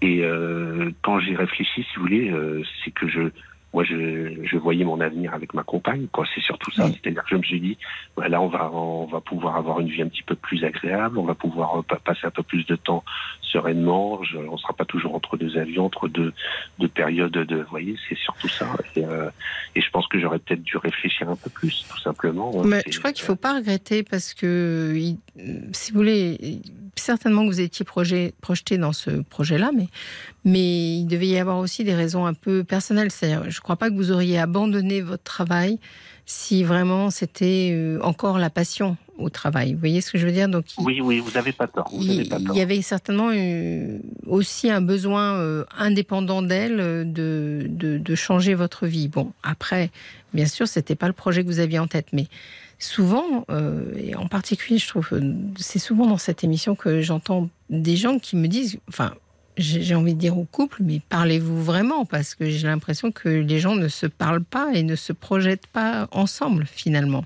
Alors, vous avez raison, c'est que cet ami dont je vous parle, il me dit, il me dit et vous allez me donner euh, votre mm. point de vue, il me disait, mais en fin de compte, tu posais toujours les questions, mais tu n'avais jamais les réponses. Oui. Et, et, je pense que c'est là mon erreur, c'est-à-dire que il m'a dit à partir du moment où tu voyais qu'à un moment donné ça te convenait pas, parce que c'est vrai que je l'ai je la poussais dans, mm. ses retranchements par rapport à mes, mes questions. Et c'est, je pense que c'est là où j'aurais dû dire stop, même quand on, à partir du moment où on voit qu'on on peut pas avancer tous les deux dans le ensemble, ensemble, et eh ben j'aurais dû, j'aurais dû, euh, j'aurais dû arrêter avant quoi. Mais là, d'un seul coup, je, je reconnais des, des, propos de gens qui sont un peu, euh, je dirais, un peu dépendants affectivement, c'est-à-dire qui ont tendance à s'accrocher. Euh, à des gens qui ne leur donnent pas autant que eux donnent. Tout à fait. Et, et, en plus, euh, oui, au point de se faire un peu, euh, pas acquérir, mais de, de, voyez, de, de, faire des gros sacrifices comme votre travail. Euh, voilà, j'entends ça. Donc, bon, ça s'est passé, c'est derrière vous. Maintenant, vous vous êtes confronté à ce que vous redoutiez certainement le plus, c'est-à-dire d'être seul. Mais euh, pour autant, ce n'est pas un état qui va durer euh, définitivement. Donc, euh, il va falloir vous tourner vers l'avenir et vous tourner vers d'autres rencontres. Exactement. Et jusqu'à aujourd'hui, jusqu'à, on va dire, il y a peu de temps, on va dire, jusqu'à il y a un mois ou deux, mmh. j'arrivais pas justement à me, à me projeter. J'étais mal, quoi, tout simplement. Et là, vous avez, vous avez repris le chemin de, des, rencontres ou vous commencez Non, pas du tout, pas du tout, pas du tout, pas du tout. Qu'est-ce que vous faites de vos journées? Moi, je suis toujours un peu. C'est une question que je pose. Ah non, mais euh, ben, si vous voulez, je, euh, je m'occupe, je fais beaucoup de sport. Oui, euh, très bien. si vous voulez, ces derniers temps, j'étais un petit peu occupé parce que ma nièce elle est accouchée, donc elle a accouché il y a deux jours, donc ça, ça m'a un petit peu reboosté, si vous voulez, par rapport à des liens familiaux. Mmh. Et, et si vous voulez, j'essaye de, par exemple, j'essaye de, de me euh, d'avoir des projets dans ma tête. C'est-à-dire qu'est-ce que je pourrais faire pour travailler ou pour me, me, Justement, vous vous projetez un peu dans, dans une autre forme de travail?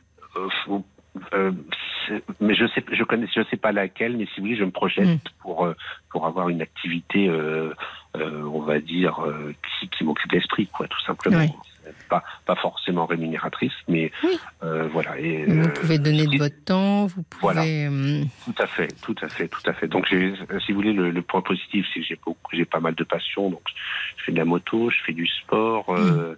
je vis dans une région qui est agréable. Donc, si vous voulez, il y a, y a tous ces points positifs qui, qui sont qui sont qui sont bénéfiques. Mais jusqu'à présent, jusqu'à il n'y a pas si longtemps que ça, j'aurais été incapable, si vous voulez, de, d'avoir une relation avec quelqu'un. Donc, euh, c'est euh, ce, qui est, ce qui est assez paradoxal, c'est que euh, il y a beaucoup de mon entourage qui me disent mais comment tu fais depuis un an et demi d'être seul c'est, bah, la force du c'est la force du cerveau. Hein. Mais c'est peut-être un passage qui était nécessaire et qui exactement, que, exactement. vous avez passé parce que un an et demi seul, euh, bon, dans une vie, c'est c'est pas non plus un drame absolu. Non, hein. non, non, non, non, Surtout si vous voulez par rapport à mon métier, j'étais habitué à, à, être indépendant parce qu'en escale parfois on est indépendant. Quand je rentrais de mes vols, parfois j'étais seul. Donc, euh, si vous voulez. Euh, la, la, seule euh, difficulté que j'ai eue, on va dire, avec euh, cet, ami, c'est qu'il y a quelques jours, il m'a dit mais oh, tu devrais utiliser les, le, monde moderne, utiliser les, les, sites de, les, sites de, rencontres. Mais si vous voulez, je, j'allais vous en parler. J'allais vous demander si vous étiez inscrit sur des sites de rencontres. Ça, ça, ça c'est pas mon truc. Ah bon, c'est pas votre truc? Non, mais c'est à dire que si vous voulez, je je me sens pas, euh, je me sens pas de pianoter, de, de, de mettre eh mon profil. c'est sûr que ça a changé ce. Mais quand quand on, regarde un peu les statistiques, hein, je crois que c'est 80% des rencontres qui se font par les sites.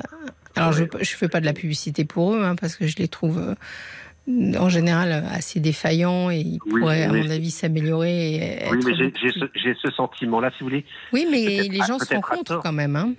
Oui, mais à tort, peut-être que je me dis, ben, si je passe par là, en fin de compte, c'est que j'aurais euh, c'est que j'aurais perdu un petit peu ma, ma, spontanéité, ma façon de voir les choses. Oui, mais alors aujourd'hui, vous savez, si vous abordez quelqu'un, euh, bon, à part euh, dans des lieux de, de qu'on peut estimer de rencontre, qui sont les lieux de la nuit ou des choses comme ça, c'est c'est pas très bien vu. Enfin bon, vous allez, vous êtes peut-être un cercle d'amis, mais mais, je sais que c'est plus difficile. Hein. J'ai pas de, j'ai pas de, si vous voulez, je j'ai pas de difficulté à le reconnaître. Hein. Après, je peut-être que j'ai tort. Hein. Vous voyez, j'ai pas d'ego là-dessus. Hein. Je dis pas que j'ai raison. Euh, et il faut, moi je dis toujours, il faut provoquer les choses. Hein.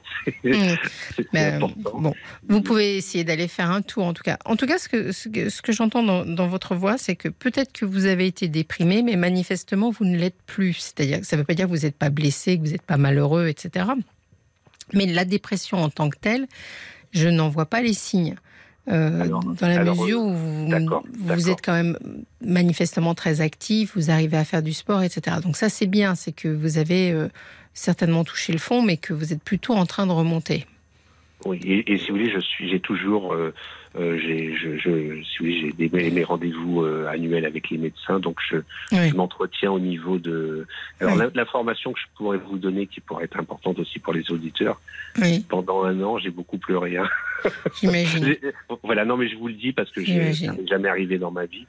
Et si vous voulez, euh, parfois même quand je passais une bonne journée, ben, je, parfois j'arrivais le soir, je m'effondrais tout seul. Hein, euh. Mais la douleur, ça se traverse. C'est-à-dire que on peut essayer toute sa vie de l'éviter en mettant en place euh, des, des, systèmes, et en particulier chez les gens qui ont peut-être un peu ce caractère un peu dépendant affectif que vous, vous semblez avoir.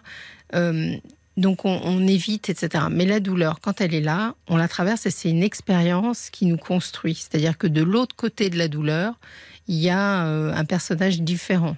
Et peut-être que c'est ça qui s'est passé. C'est-à-dire que vous avez traversé votre douleur, vous l'avez pleuré, vous l'avez... Et peut-être qu'aujourd'hui, vous allez vous sentir euh, suffisamment fort pour aller à la rencontre de quelqu'un qui vous conviendrait vraiment. Parce que ce que vous dit votre ami, et je suis assez d'accord avec vous, c'est que peut-être que la compagne que vous aviez, elle vous convenait pas parce que elle n'avait pas l'énergie que vous aviez euh, pour construire un projet commun. Oui, euh, pour votre information, c'est une personne qui, alors après on a le droit d'avoir un passé, mm. hein. elle avait eu quand même deux enfants avec deux expériences différentes, et un jour, si vous voulez, il y a, euh, quelques années, même un an ou deux ans après notre rencontre, par rapport à ce qu'elle avait vécu avec ses anciens euh, compagnons. Mm. Elle m'avait dit, euh, de toute façon, je ne ferai plus jamais confiance à un homme. Et, euh, Est-ce qu'elle a refait sa vie depuis, vous savez? Non, je ne sais pas justement. Je sais pas. Je sais que si vous voulez, je sais que si vous voulez, je devrais pas le faire, mais parfois je regarde son ah. son, fil, son fil Facebook, mais pas personnellement parce que j'étais pas en Facebook avec elle, mais, mais ce qu'elle laisse apparaître, on va dire au public, que tout le monde peut voir, il y a beaucoup de messages, si vous voulez, sur euh, euh, avec des citations qui sont pas euh, les plus joyeuses. Oui, c'est intéressant comme on est tous devenus un peu des espions, hein, si je peux me permettre. Oui, oui, oui. Mais vous savez, je, alors ce, ce, fameux ami me dit, mais tu maintenant tu devrais effacer son téléphone, tu devrais, tu devrais. Il dit, ça veut pas dire que tu effaces ton passé, mais il m'a dit rien que ça déjà enlever son numéro de téléphone de ton de tes contacts et me disent déjà ça, euh, ça te permettrait déjà de. C'est des petits détails, mais au moins ça te permettrait. C'est un sujet très intéressant sur comment faire. Aujourd'hui, dans la, vous, vous avez parlé de rupture, mais finalement, euh, les réseaux sociaux, etc., fait qu'on ne rompt pas jamais, on garde toujours un œil sur l'autre, etc. Et c'est vrai que ça, ça, engendre, à mon avis, euh, des, des, des souffrances un peu. Ça les fait durer, quoi. Est-ce que vous me conseilleriez d'effacer son numéro Parce que moi, je suis euh, preneur des bons conseils. Hein. Euh, je vous conseillerais, je sais pas, euh, je sais pas si je, je, peux pas me permettre de vous conseiller d'effacer son numéro. Mais je vous conseillerais, moi, je vous conseillerais de vous inscrire sur une application de rencontre. C'est-à-dire que de vous tourner vers l'avenir. Son numéro, bah, vous le perdrez le jour où il faudra le perdre.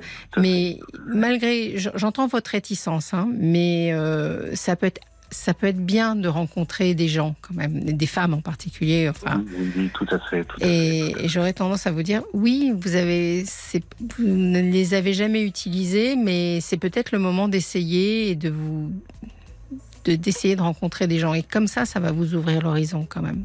D'accord. Je suis pas là, hein, je, je, vous ai dit, hein, j'ai pas de marché euh, dans les applications. Non, non, non, je sais bien, pas de sous quand je vous fais vous inscrire. C'est bien d'avoir des réponses à ces questions. Les, les, les réponses que j'ai pas eues auparavant, j'aime bien, j'aimerais les avoir différemment aujourd'hui pour, euh, si vous voulez, euh, euh, me dire voilà comment on avance parce que quand, quand il se passe rien il faut aussi se poser des questions se dire bah, s'il se passe rien peut-être qu'il y a des choses à changer quoi tout simplement. Et voilà. Et, bon vous, vous, arrivez euh, sur le marché je dirais à une époque où ça passe par ça. Donc peut-être que si vous voulez vous donner toutes les chances mais je vous sens je vous sens prêt à vous tourner vers l'avenir. Donc ça c'est bien oui, oui, oui, c'est vrai. Mais c'est depuis peu de temps, je dois vous l'avouer. Et, ce soir, ça a été euh, euh, parce que bon, que j'écoute souvent la radio, parce que RTL, puisque j'écoute le matin la matinale ça, de, Calvi. Voilà. Non, mais si vous voulez, ce qui est très intéressant, c'est euh, quand on écoute un petit peu les expériences de, des autres. Euh, ça nous nourrit aussi, c'est-à-dire que ça, ça permet de, de se dire comment on avance. Mais ce que vous m'avez dit que j'avais, j'arrivais pas à mettre les mots par rapport à, à, on va dire ma tristesse et, et ma déception, c'est comme vous dites, faut traverser les choses. Et, ce mot, ce mot pour moi est magique parce que il, me. Euh, voilà. Et je, pense que, vous avez traversé. Je pense que vous avez traversé. Je pensais que si vous voulez le fait de pleurer, tout ça, je pensais que c'était pas normal. Non, non, non, il faut la vivre la douleur j'avais même un sentiment de honte en tant que com, hein, en me disant, ben, tu te rends compte où t'en es à pleurer euh, tout seul le soir. Ah, mais il n'y a pas que les filles qui pleurent, je vous rassure. C'est bien.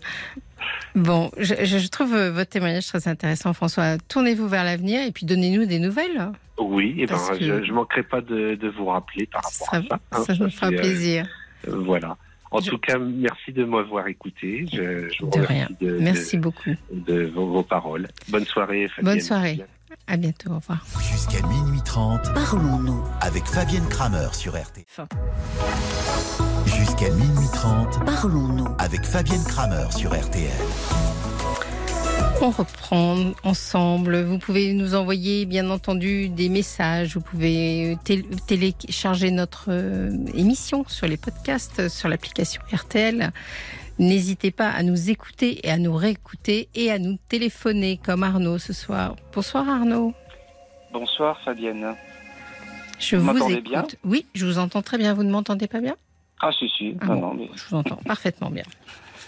Alors, donc euh, j'ai 52 ans. Oui. Et euh, je voulais vous parler un peu de mes parents qui sont mhm. âgés. Hein. Ma mère a 85 ans, mon père 86. Oui. certaines choses, et notamment mhm. euh, la perte d'autonomie. Oui. Et euh, parce que en fait, ça, ça, nécessiterait qu'il y ait de l'aide à la maison. ma mère a quand même une infirmière qui, qui vient régulièrement. Elle a pas mal de pathologies et là actuellement, elle oui. Elle, elle, a subi euh, plusieurs euh, choses, un infarctus et puis un cancer. Mhm. Et elle a un cancer actuellement qui est a priori en récidive. Elle a eu un ah. cancer du sein. Oui. Qui avait été traité par euh, rayon et a priori il est en récidive, mais la tumeur serait implantée plutôt au niveau du thorax. Bon. Mhm.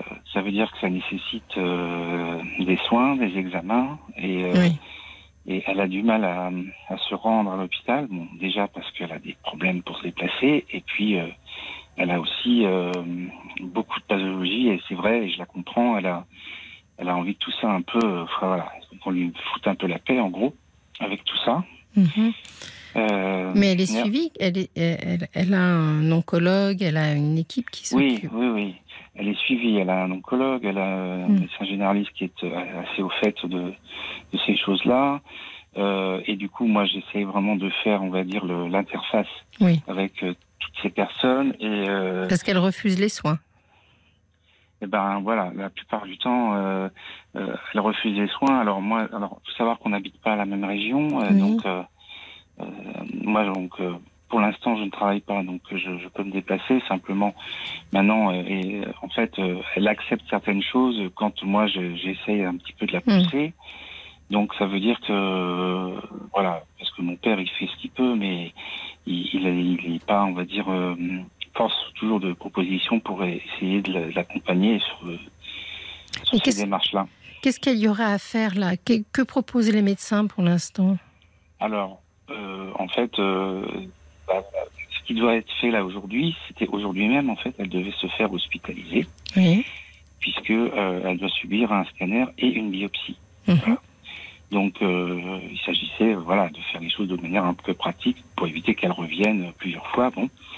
Et euh, donc, je me suis déplacé pour euh, pour faire les choses. Euh, et euh, elle a refusé, elle a refusé d'y aller. Voilà. même mhm. en étant là, moi présent, elle a refusé de se lever. Elle a dit je suis pas bien, je pas, je suis pas en mhm. forme, ce qui était vrai. Mais elle a peur. je pense qu'il y a, aussi peut-être une peur. Et mhm. puis il y a aussi un ras-le-bol en fait.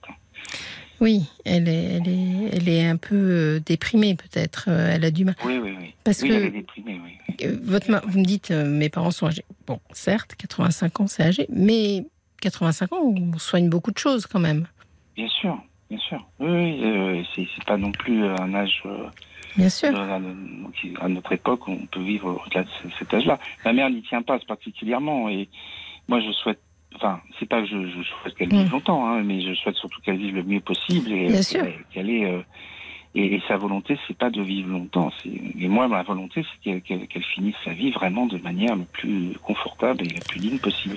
Mais vous me dites que c'est une récidive. Euh, le, la première, euh, enfin, le premier cancer qu'elle a eu, c'était quand? Là, ça fait deux ans, deux ou trois ans. D'accord. Ouais. D'accord, et elle avait eu juste de la radiothérapie, elle n'avait pas eu de chimiothérapie à l'époque. Elle n'avait pas accepté la chimio. Oui, euh, déjà. Voilà, et hmm. on lui avait dit qu'effectivement les récidives étaient. les risques de récidive étaient importants. Et, euh, et donc, euh, et donc bon, voilà. Hmm, c'est une question, c'est une question qui est très personnelle finalement. Hein, oui, bien sûr. Je ne peux pas prendre les décisions à, à sa place. Oui. Non, vous pouvez pas prendre la décision à sa place, mais en revanche, euh, c'est dommage qu'elle prenne cette décision si c'est juste parce qu'elle a peur. Vous voyez ce que je veux dire? Donc euh, c'est vrai, ah. c'est vrai que et c'est ce que vous essayez de faire, c'est de l'aider à avoir moins peur. Mais c'est aussi le rôle du corps médical, ça. Oui, euh, bien sûr, bien sûr. Le... Après, bon, c'est difficile de, de trouver le, le, juste milieu entre effectivement le, fait que ce soit vraiment important d'y aller, sa volonté mm. à elle, ma volonté à moi. Bon. Et euh, c'est vrai que du coup, moi, je j'ai du mal à accepter la situation parce que euh, parce que je, passe par des états émotionnels assez assez divers et variés. Ça va de la colère, euh, c'est un mm. très triste. je me sens aussi un peu coupable de par avoir réussi à à, ce qu'elle puisse euh, à la, convaincre. Mhm. Euh, mais euh, voilà, et donc ça, ça fait un magma de, d'émotions qui, pour moi, devient compliqué à gérer parce que. vous avez votre vie à part. votre vie ne se résume pas à eux. Enfin, vous avez une vie à, côté, une famille. Non, alors moi, je n'ai pas de famille propre. Je n'ai pas fondé de famille. Je, mm. je, vis seul. Oui je, je fais beaucoup de choses. Euh, mm. Voilà, euh, j'ai une vie sociale assez remplie. Euh, oui. j'ai des activités bénévoles. J'aspire à reprendre le travail. Moi, j'ai moi-même subi des, des problèmes, notamment de, de burn-out et voilà mm. d'épuisement professionnel, qui fait que aujourd'hui, je, je, me suis mis dans, je, je suis en, j'ai fait une démarche pour faire une reconnaissance de travailleurs handicapés. Peux pas reprendre, on va dire, le, travail, initial que vous aviez. Voilà, et puis même le rythme comme il est, comme j'ai pu le connaître. Donc, donc j'essaie moi de vraiment aussi de m'occuper de moi, mais là, enfin, voilà, j'essaie un petit peu de, combiner tout ça. Hmm. Et, et, là, c'est vrai que cette cette situation me, me, prend vraiment beaucoup, beaucoup d'énergie. Je suis un peu, un, peu, désemparé. Bien sûr que vous devez être désemparé parce que c'est, mm. enfin, une situation très difficile à vivre. Mais euh, euh, quel est le niveau de dialogue justement avec votre maman? Est-ce que est-ce que elle, est-ce qu'elle est, est-ce que c'est clair? Est-ce qu'elle sait exactement euh, ce qui risque d'arriver si elle ne fait, si elle se soigne pas? Oui, elle, elle, elle, en a conscience. Elle en a conscience. Parce que c'est de la liberté de chacun finalement. Elle peut. Vous savez qu'aujourd'hui, on, peut accompagner les gens de façon diverse. Mm, mm, tout à fait.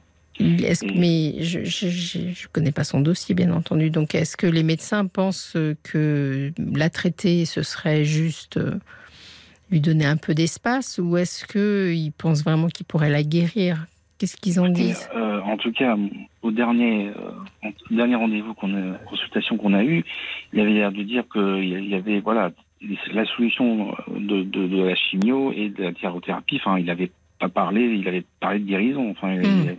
Hmm. il, semble voilà. Et justement, la biopsie aurait permis de connaître euh, l'état véritable de, de, la tumeur, quoi il est peut-être, vous êtes déjà allé en consultation avec elle chez son oncologue? Eh ben oui, justement, la petite victoire, la dernière petite victoire, c'était ça, c'est d'avoir réussi à l'emmener euh, il y a une quinzaine de jours. Et d'y assister? Vous avez assisté?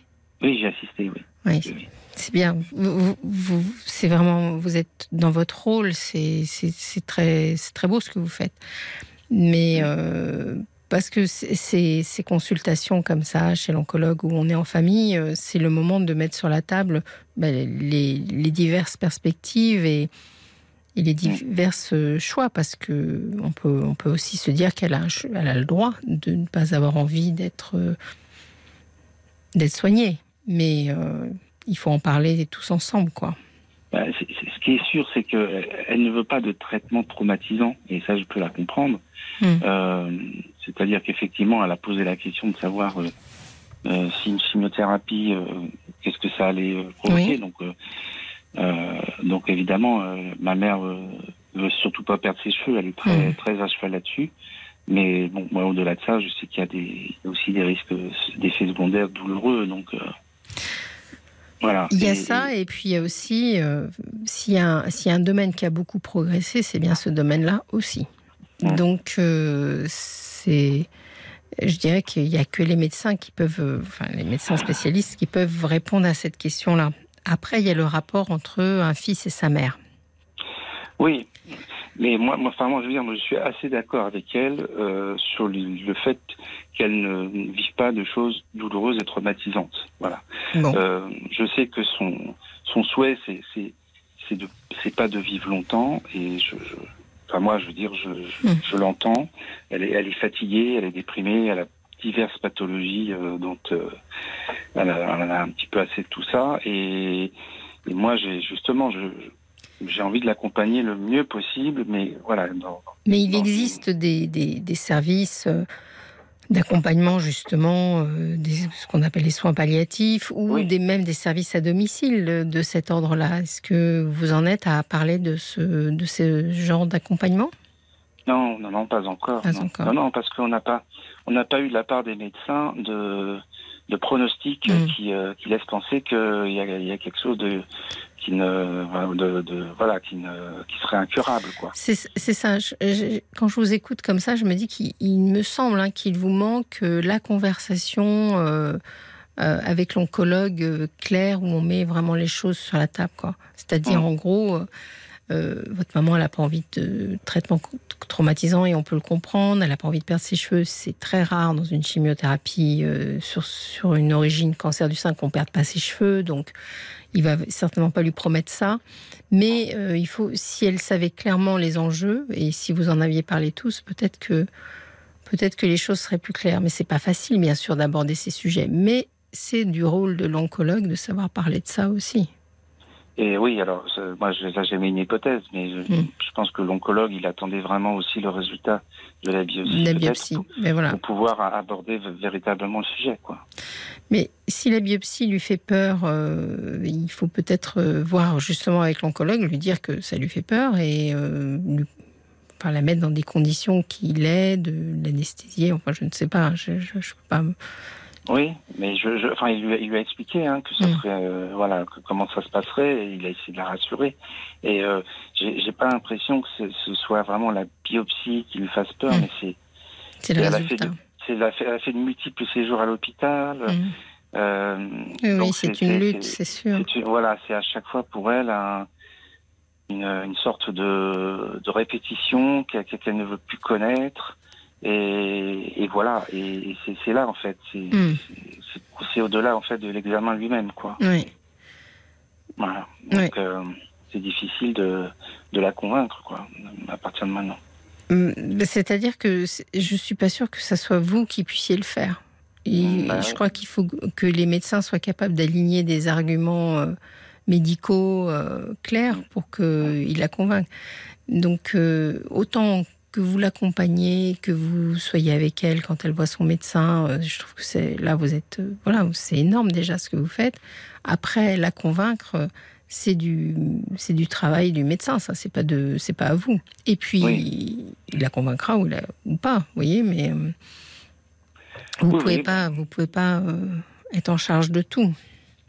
Bah oui, bah, merci de me le dire parce que c'est moi il y a des moments où je sais pas où est la limite euh, de ce que je, peux faire ou pas quoi. C'est-à-dire que ce que je, sens poindre chez vous, c'est la culpabilité. C'est-à-dire que vous m'avez dit tout à l'heure, euh, je m'en veux de ne pas l'avoir à l'époque convaincu euh, de, de faire voilà. Donc il y a quelque chose de l'ordre de la culpabilité qui, mais vous n'êtes pas. il, faut, il faut que vous vous libériez de ça parce que euh, votre maman, c'est elle qui prend les décisions. Mm-hmm. Mm-hmm. Ah Quand vous êtes ensemble chez l'oncologue, elle a la même information que vous. Si elle, elle veut rester dans un sentiment de déni et pas avoir envie d'aller plus loin, etc., ça vous rend pas responsable, voyez? Vous, votre rôle, c'est euh, en effet de lui tenir la main, de l'accompagner, de lui donner toutes ses chances, euh, mais pas au-delà de ça. Après, euh, au-delà de, de, de, ce sujet-là, mm. euh, moi, je, je suis. Euh, c'est vrai que j'essaie de m'occuper euh, mieux, mieux possible, et, et, c'est vrai que je suis, j'ai assez mal au cœur de la manière dont, dont ça se passe à la maison, parce mm. que même si il y a il y a de temps en temps une femme de ménage qui vient, mais pas assez souvent. Mm. Enfin, moi, j'essaie de mettre en place. Voilà, je leur ai proposé de mettre en place une aide à domicile. C'est bien. Euh, Vous n'êtes pas leur infirmière ni leur femme de ménage. Non, non, je, ne veux pas prendre ce rôle-là, je, ne veux mm. pas. Et, mais par contre, c'est vrai que quand, quand, quand je viens, je, je, viens chez eux. Des fois, je vais même pas chez eux parce que c'est très dur. Mm. Et euh, mais je, je viens quand même. Mais euh, comment dire, c'est c'est-à-dire que en mm. fait, euh, ils se rendent pas compte à quel point moi ça me ça me touche tout ça et que, que j'aimerais j'aimerais moi j'aimerais aussi avoir une certaine tranquillité en me disant voilà, je sais qu'il y a une aide ménagère qui est là, je sais que il y a, il y a quelqu'un qui va aider à faire les courses, euh, tout ça. Donc, et, Mais là, il y a un refus, il y a un refus mm. de, de, de, tout ça. Et, euh, et moi, ça, ça, là, il y, a, il y, a, même de la colère qui, qui, qui, se, qui se passe parce que du coup, je me suis dit. Euh, c'est égoïste.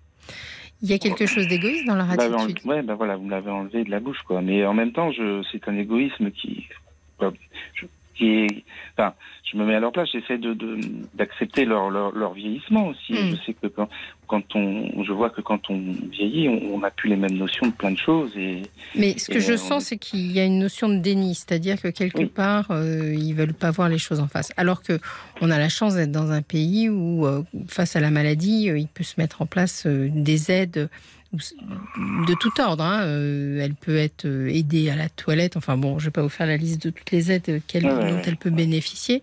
Mm. Et donc, vous pourriez n'être dans un rapport que de, de, fils à, mère, c'est-à-dire l'accompagner à ses examens médicaux et passer du temps ensemble.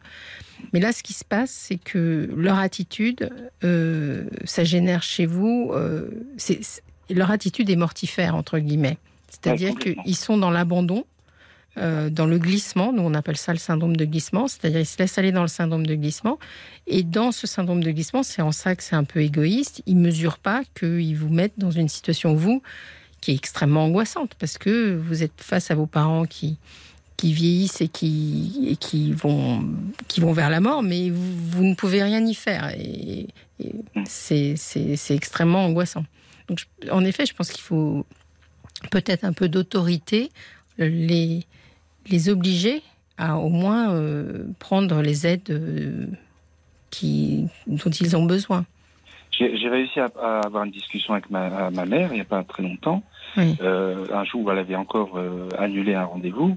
Et, et là, je, je, bon, on a, je pense avoir trouvé les mots parce qu'on a pu parler vraiment une vingtaine de minutes sans que sans que ça se passe mal. Et, et je lui ai dit, je lui ai fait, tu sais, tu, tu, tu reviendras plus comme avant, quoi. Hein, mm. Ai fait, c'est terminé ce temps-là. Il faut que tu prennes conscience de ça. Mais bon, et elle l'a entendu. Enfin, je, je, je sais qu'elle l'a entendu et et, je, je, même pense qu'elle l'a même intégré. Mais euh, bon, il y a, y a, quand même euh, une difficulté à l'admettre. Donc euh, voilà. Mais hmm. en tout cas, la discussion a eu lieu. Oui, c'est bien. C'est bien, mais il faut aussi peut-être être un peu autoritaire. Je suis désolée parce que c'est une émission, on va dire, elle, impose tout le monde. Ça fait deux fois. Non, non, mais... Marc me dit, ça fait deux fois que tu dis qu'il faut être autoritaire. Bah oui, c'est comme ça. C'est deux témoignages où je pense que de temps en temps, il faut aussi lui dire, mais moi, dans cette histoire-là, il y a des choses dont je ne veux pas m'occuper, par exemple. Voilà. Ça me gêne. Voilà, ça me gêne de, l'intime de nos parents, euh, le rapport au corps avec nos parents. Ça peut être euh, ça peut être difficile. Vous avez envie de rester dans votre rôle de fils, c'est-à-dire un rôle aimant, d'accompagnement, etc. Mais vous n'avez pas envie d'être l'infirmière. Euh. Non, ben, d'ailleurs, bon, j'ai pris la décision que euh, je, ferai, je ferai faire des aménagements à la maison sans, enfin, sans leur demander leur avis. Enfin, je veux dire que pour eux, ce sera de toute façon un bénéfice. Oui. Euh, c'est ça. Ma mère, de toute façon, elle, elle, est d'accord d'avoir des appuis, des choses comme mm. ça. Euh, voilà, après, ça générera une intrusion une fois pour quelqu'un qui viendra faire des travaux mm. et c'est tout. Donc, euh, la limite. Euh, et vous ne me parlez que de votre mère, parce que j'ai cru comprendre que votre père est là. Est-ce que lui, il ne pourrait pas être un allié Comment Quelle est son attitude?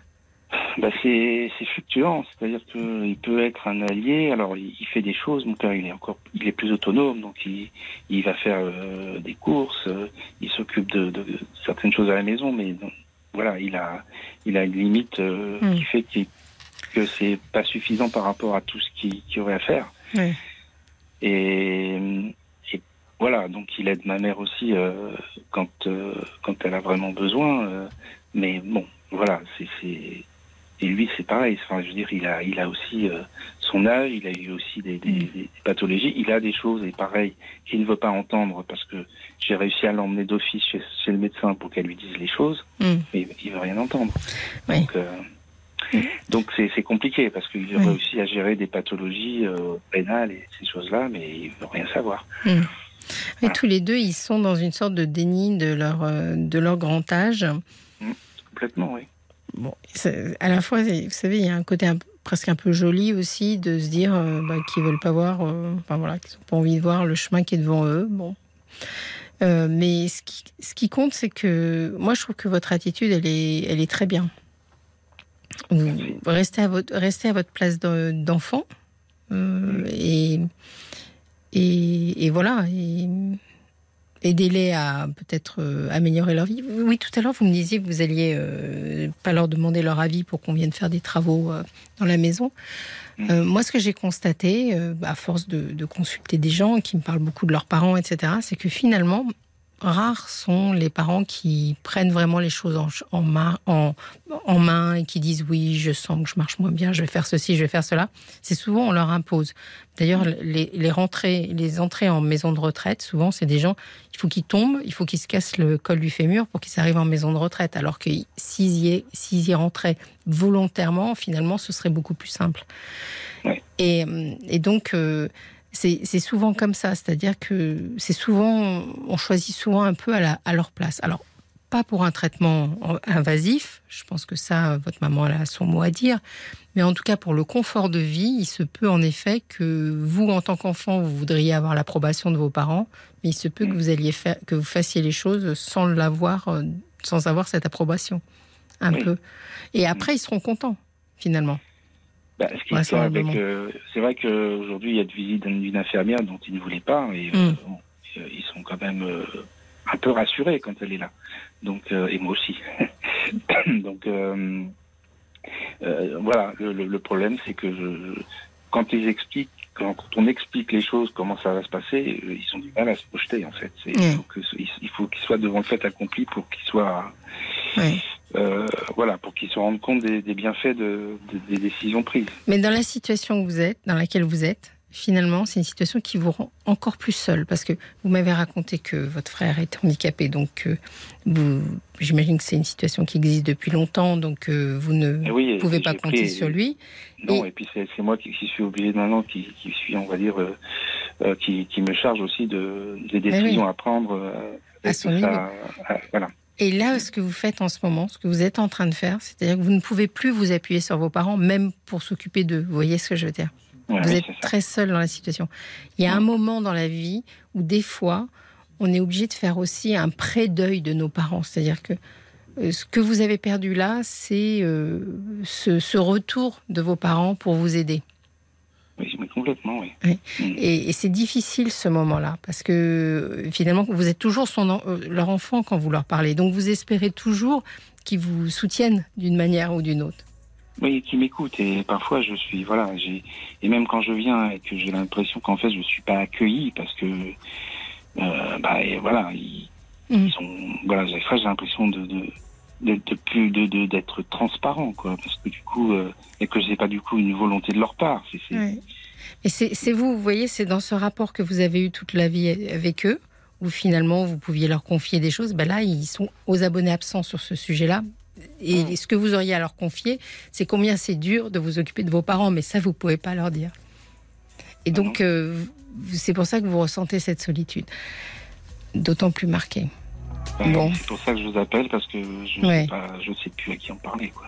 Mais je, comprends très bien. Mais peut-être que vous pouvez en parler à un psychologue. C'est le moment hein, de vous faire accompagner de quelqu'un. Pardon, j'ai oublié de vous le dire. Je suis quand même suivi et j'en parle ah, quand même. C'est bien. Euh, oui, oui. C'est bien. Je vous remercie en tout cas de votre appel, Arnaud. C'était très instructif. J'espère que ça va bien se passer. Donnez-nous des nouvelles, ça nous ferait plaisir. Très bien, ben, merci. Et puis s'il y a des, auditeurs qui, qui ont voilà. vécu des choses et qui on vous lira les commentaires, c'est promis. C'est promis. Merci. Bonsoir. Jusqu'à minuit 30, parlons-nous avec Fabienne Kramer sur RTL. Dernière demi-heure à passer ensemble. Je crois que Paul a un message à faire passer. Exactement. C'était juste euh, pour euh, dire qu'il était minuit, qu'il était, euh, on était le 12 avril et que c'était l'anniversaire de Marc Bisset qui est derrière ah, la console. Oui, et en plus, il me l'a dit que eh oui. Bon anniversaire, il faut chanter Happy birthday, to you. Happy birthday to you, Marc. bon anniversaire, Marc. 35 ans. 35 ans, oui, c'est ça. De métier, oui. Joyeux anniversaire, Marc. Joyeux anniversaire. D'Olivia Dean, c'est une jeune artiste prometteuse de scène, la soul britannique jusqu'à minuit 30. Parlons-nous avec Fabienne Kramer sur RTL. Vous êtes bien sur RTL, dans Parlons-nous, nous attaquons notre dernière demi-heure. Vous pouvez toujours nous appeler, on, on essaiera de prendre vos, vos témoignages et peut-être on vous retéléphonera demain. Je vous redonne le numéro 09 69 39 10 11. Alors euh, aujourd'hui nous sommes désormais le 12, mais hier, c'est-à-dire le 11, il y a une heure à peu près, c'était la journée internationale de la maladie de Parkinson. Et nous avons en ligne Frédéric. Bonjour Frédéric.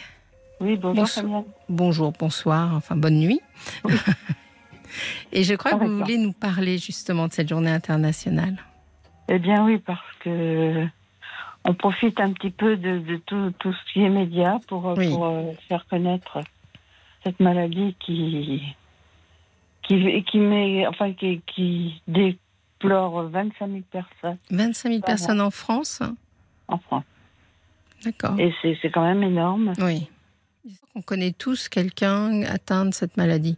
Oui, oui, de plus en plus. Mm. Le problème, c'est que ça atteint de plus en plus des personnes Oui. Et la personne que je connais, moi, en effet, c'est quelqu'un qui a été atteinte très jeune. Mm. Oui, oui.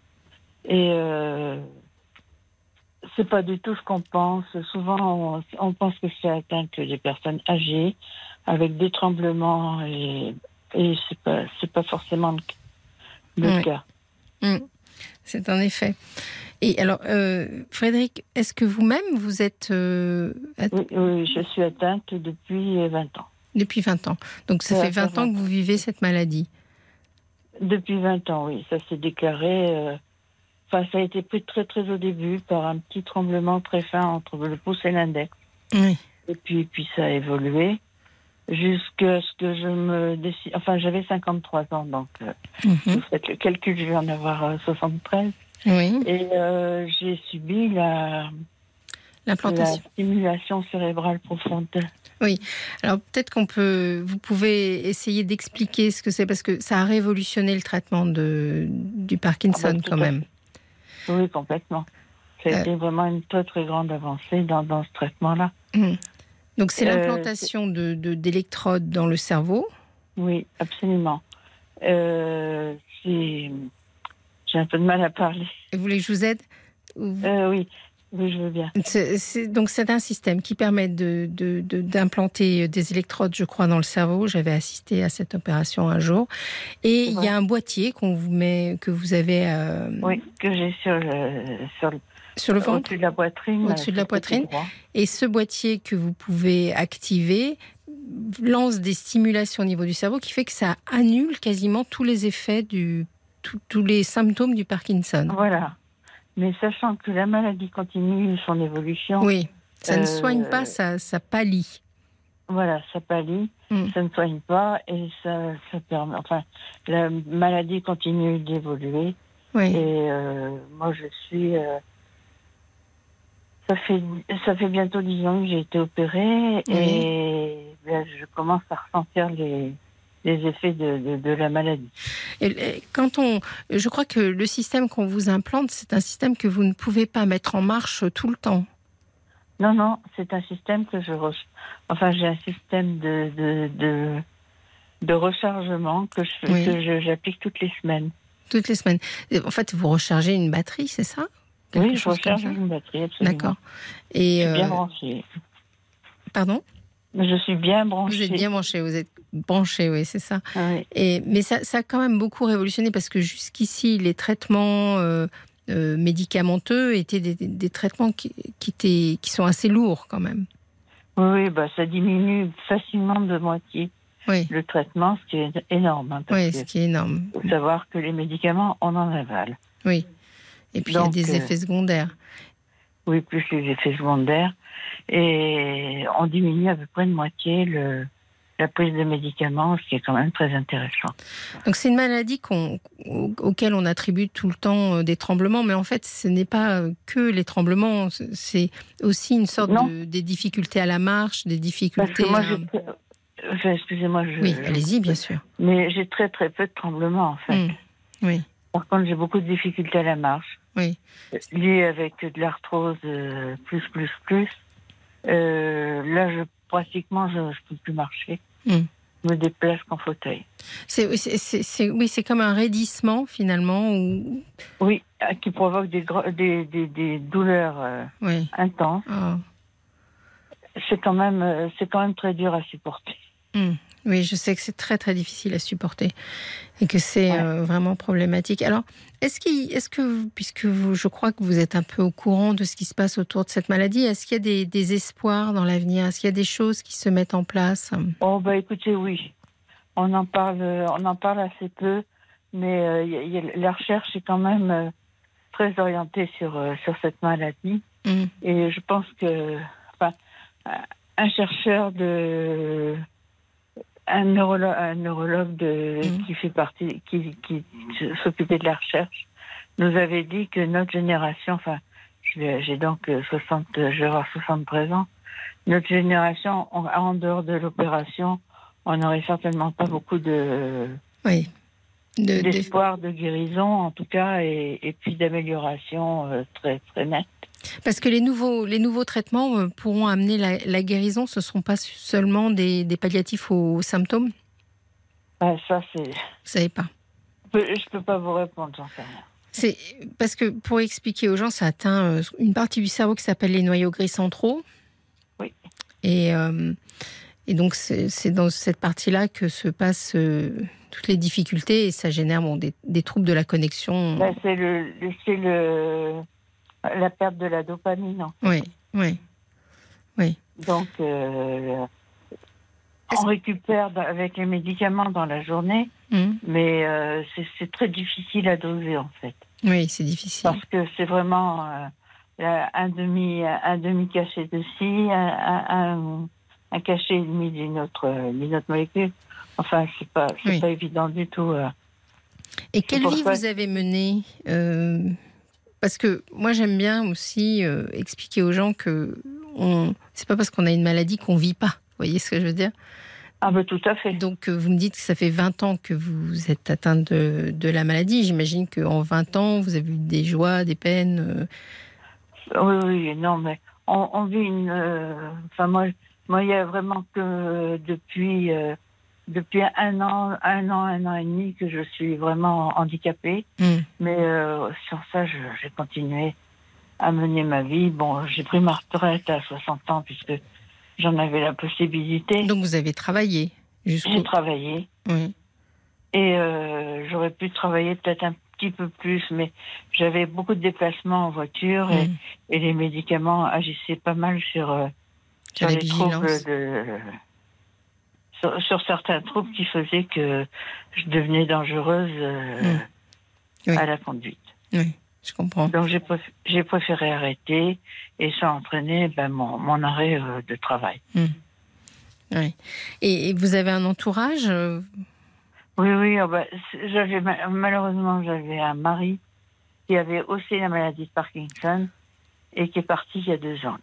Mais c'est pas un mari que vous avez rencontré autour du sujet de la maladie de Parkinson Pas du tout, du tout. Non, non. On s'est retrouvés. Euh, ça a été assez terrible d'ailleurs parce que on s'est retrouvé, euh, enfin lui, on a découvert la maladie euh, à un moment où il avait beaucoup de problèmes de, de, marche, etc. Et euh, ça a été découvert tout à fait par hasard. Oui. Ensuite, 15 jours après, moi, je suis allée voir un neurologue mmh. sur les conseils d'un ostéopathe qui me suivait. Il m'a dit, écoutez, moi, je serai tranquille, mais que si vous allez voir un neurologue parce qu'il y a des choses qui me paraissent bizarres. Oui. J'ai donc été voir mon médecin qui m'a donné un rendez-vous, enfin, qui m'a donné une lettre pour un neurologue. Et le neurologue m'a déclaré Parkinson 15 jours après mon mari. Ah, ça, c'est ça, ça c'est complètement incroyable parce que euh, je, je ne sais pas. Alors là, je, bon, ça fait longtemps que je suis plus médecin, enfin que je pratique plus la médecine, mais je ne connais pas bien les étiologies, enfin les, les, causes. Qu'est-ce qui, qu'est-ce qui provoque cette maladie? On a une idée un peu? Oui, on a quand même de plus en plus une idée, puisque on trouve beaucoup de parkinsoniens dans le milieu euh, chez les, les, agriculteurs. Oui. Et ça serait très très lié avec les pesticides. Hmm. Et vous, vous étiez exposé aux pesticides? Pas du tout. Pas du tout, seulement on habitait une région on habitait la Beauce, enfin le départ de la Beauce. Et, euh, il y, a des gens où il y en a eu beaucoup, oui. Oui, oui. Alors il y a ça, et puis un certain produit qui s'appelle le perchloréthylène, hum. qui, était utilisé dans les, dans les laveries libre-service à l'époque. Oui. Et euh, nous, on en, on en utilisait pas mal parce qu'on était, mon mari était propriétaire de laverie libre-service. Ah, oui, oui, j'ai entendu parler de, toxiques dans les laveries euh, euh, et, ça, provoque des, ça provoquerait des Parkinson. Oui, oui, absolument. Et, donc, vous, quand vous en parliez avec votre mari, etc., vous pensez que vous êtes victime de, ça? Bah, Vous savez, on n'a pas de confirmation. Bien sûr, euh. c'est ça. Oui, parce que notre, notre neurologue à l'époque mm. avait s'était renseigné auprès de, de, certains milieux euh, où il. Euh, oh, excusez-moi. Oui. Il s'était renseigné pour savoir, euh, en tant que, qu'habitant dans, des régions où il y avait pas mal de pesticides. Oui. on lui avait, on m'avait répondu. Moi, ensuite, j'avais téléphoné à la, à la mutualité sociale agricole. Mm. Et on m'a dit, vous n'êtes pas agriculteur, donc oui. on ne peut rien faire pour vous. Mais je pense que c'est un sujet, bon voilà, ça, bah, sur ce sujet-là, moi, j'en ai jamais vraiment entendu parler et, et c'est pas. Bah, c'est un sujet sensible. Hein, oui, très sensible, bien sûr. Les agriculteurs, malheureusement, on leur a promis beaucoup de choses avec euh, ce genre de produit. Oui. Maintenant, on leur interdit et c'est pas évident. Oui. Mais vous, vous pensez qu'il y avait un, qu'il y avait un lien. C'est intéressant. Et donc, euh, avec votre mari, donc vous, avez, votre, vous m'avez parlé de votre mari au passé. Est-ce que vous avez perdu votre mari? Oui, il est décédé il y a deux ans. Et il a fait le maladie à corps de Lévis, c'est-à-dire qu'il hmm. perdait complètement la tête. Enfin, ça a été, ah très très dur. Ça a été vraiment un, passage euh, très difficile. Ensuite, il a attrapé le Covid. Bon, donc. Hmm. Mais disons que il était déclaré Parkinson. Enfin, il avait le Parkinson depuis, depuis bien avant moi, mhm. parce qu'il y avait des signes euh, qu'on a, su, euh, qu'on a su interpréter à la suite, mais, mais qui, étaient, euh, qui étaient évidents. Oui. Enfin voilà. Ah, c'est, je comprends. Et alors, vous êtes impliqué un peu dans les, dans les associations? Non, plus maintenant. Plus maintenant. Plus maintenant parce que, bon, ben, d'abord, j'habite, j'habite dans un endroit où il n'y a pas de il faudrait que je puisse me déplacer en voiture, mais je ne conduis plus. J'ai arrêté de, conduire parce que j'estime qu'arrivé un moment, si on risque d'être dangereux pour les autres, il faut arrêter. Hmm. Oui. Il faut arrêter de conduire. Bien sûr. Alors à la campagne, vous savez, c'est pas facile. non, c'est. Mais hmm, bon, euh, vous avez réussi à organiser votre vie euh, autour de vous? À, peu près, on va dire. Mais euh, quoique là, je pars, je vais partir en maison de de retraite parce que oui parce que on, on, on prône le. Ça, c'est encore un sujet sensible. Le maintien à domicile des personnes âgées, mais, mais il n'y a pas grand-chose. Il n'y a pas grand-chose qui se met en route. Euh, non, non, non, non. Bien sûr. Donc, donc la meilleure solution, ben, c'est encore la maison de retraite. Oui. Alors, j'aborde difficilement Mhm. je, préfère faire, je préfère prendre la décision moi-même. Ben, euh, c'est ce que je disais tout à l'heure. Je pense que c'est euh, quand on prend la décision soi-même, euh, finalement, c'est plus simple que de que de le faire sur un accident. C'est dans de meilleures conditions. Moi, j'ai deux filles qui sont tout à fait charmantes, avec qui je m'entends très bien. Oui, vous êtes entouré. Les enfants, ils ont leur vie. Ils ont des appartements, surtout en région parisienne, Enfin, leurs maisons sont pas très grandes. Et mm. puis, euh, pour, pour l'avoir vécu, pour avoir eu ma maman pendant quatre ans, je peux vous dire que c'est pas une solution. Hein. Mm. Mm. Ça devient très compliqué. Oui. Ouais, je, vous avez une jolie philosophie. Euh, euh, je, suis désolée, Frédéric, de, je comprends combien ça peut être difficile. J'espère que vous arrivez quand même à trouver un espace de, joie dans. Oui, oui, oh oui, tout à fait. Oui, c'est ça. Parce que euh, dans les maladies euh, dites neurologiques, ce que j'ai toujours euh, été, enfin, ce qui m'a toujours frappé quand j'ai travaillé un peu dans ces services-là, c'est le moral des gens face à la maladie neurologique. C'est très important. Oui. Et souvent, ils ont bon moral. Oui. Euh, c'est pour ça. Bon, ben, je vais être en maison de retraite. Mais euh, je j'ai suffisamment la niaque pour, pour, espérer trouver des, enfin, des, des, activités qui vont me, me séduire. Et puis. Oui. Euh, oui. Et puis être dans un environnement social aussi, voir d'autres personnes, pouvoir échanger. Oui. Oui. Donc voilà, mais, mais il y a des moments de, grand découragement, oui. il y a des moments de colère pour euh, vis-à-vis de la maladie et puis vis-à-vis de ceux qui, qui m'entourent, parce mm. que parce que euh, il y a toujours des moments où on n'est pas d'accord. Hein. Mm. Mais euh, à côté de ça, je suis quand même très optimiste. Bon. Je vous remercie en tout cas pour votre, votre appel. Ça a permis de mettre un peu la lumière sur cette journée. J'avais noté, oui, que c'était la journée internationale de la lutte contre la maladie de Parkinson. C'était l'occasion d'en parler sur une, grande, sur une grande antenne comme RTL. même si on est à minuit, je pense que ça fait beaucoup de gens qui vous écoutent. J'espère que ça motivera à aider. Absolument. Plus on en parle et plus les gens se rendent compte que euh, c'est pas, c'est pas une maladie de vieux, c'est pas. Non, du tout, du tout. Je vous souhaite bon courage. Public. Bah écoutez, je vous remercie en tout cas de, m'avoir euh, écouté. C'était un plaisir et je, je vous souhaite euh, une bonne route. J'espère que vous allez vous plaire dans votre nouvelle oui, oui, destinée. Ça va, le faire, ça va aller. Merci beaucoup Frédéric. Merci, bonne soirée. Reposez-vous bien. Juste le temps pour moi pour vous dire que j'ai passé une excellente soirée avec tous vos témoignages. C'était un vrai plaisir. J'espère que vous allez passer une douce nuit, que tout le monde va bien dormir.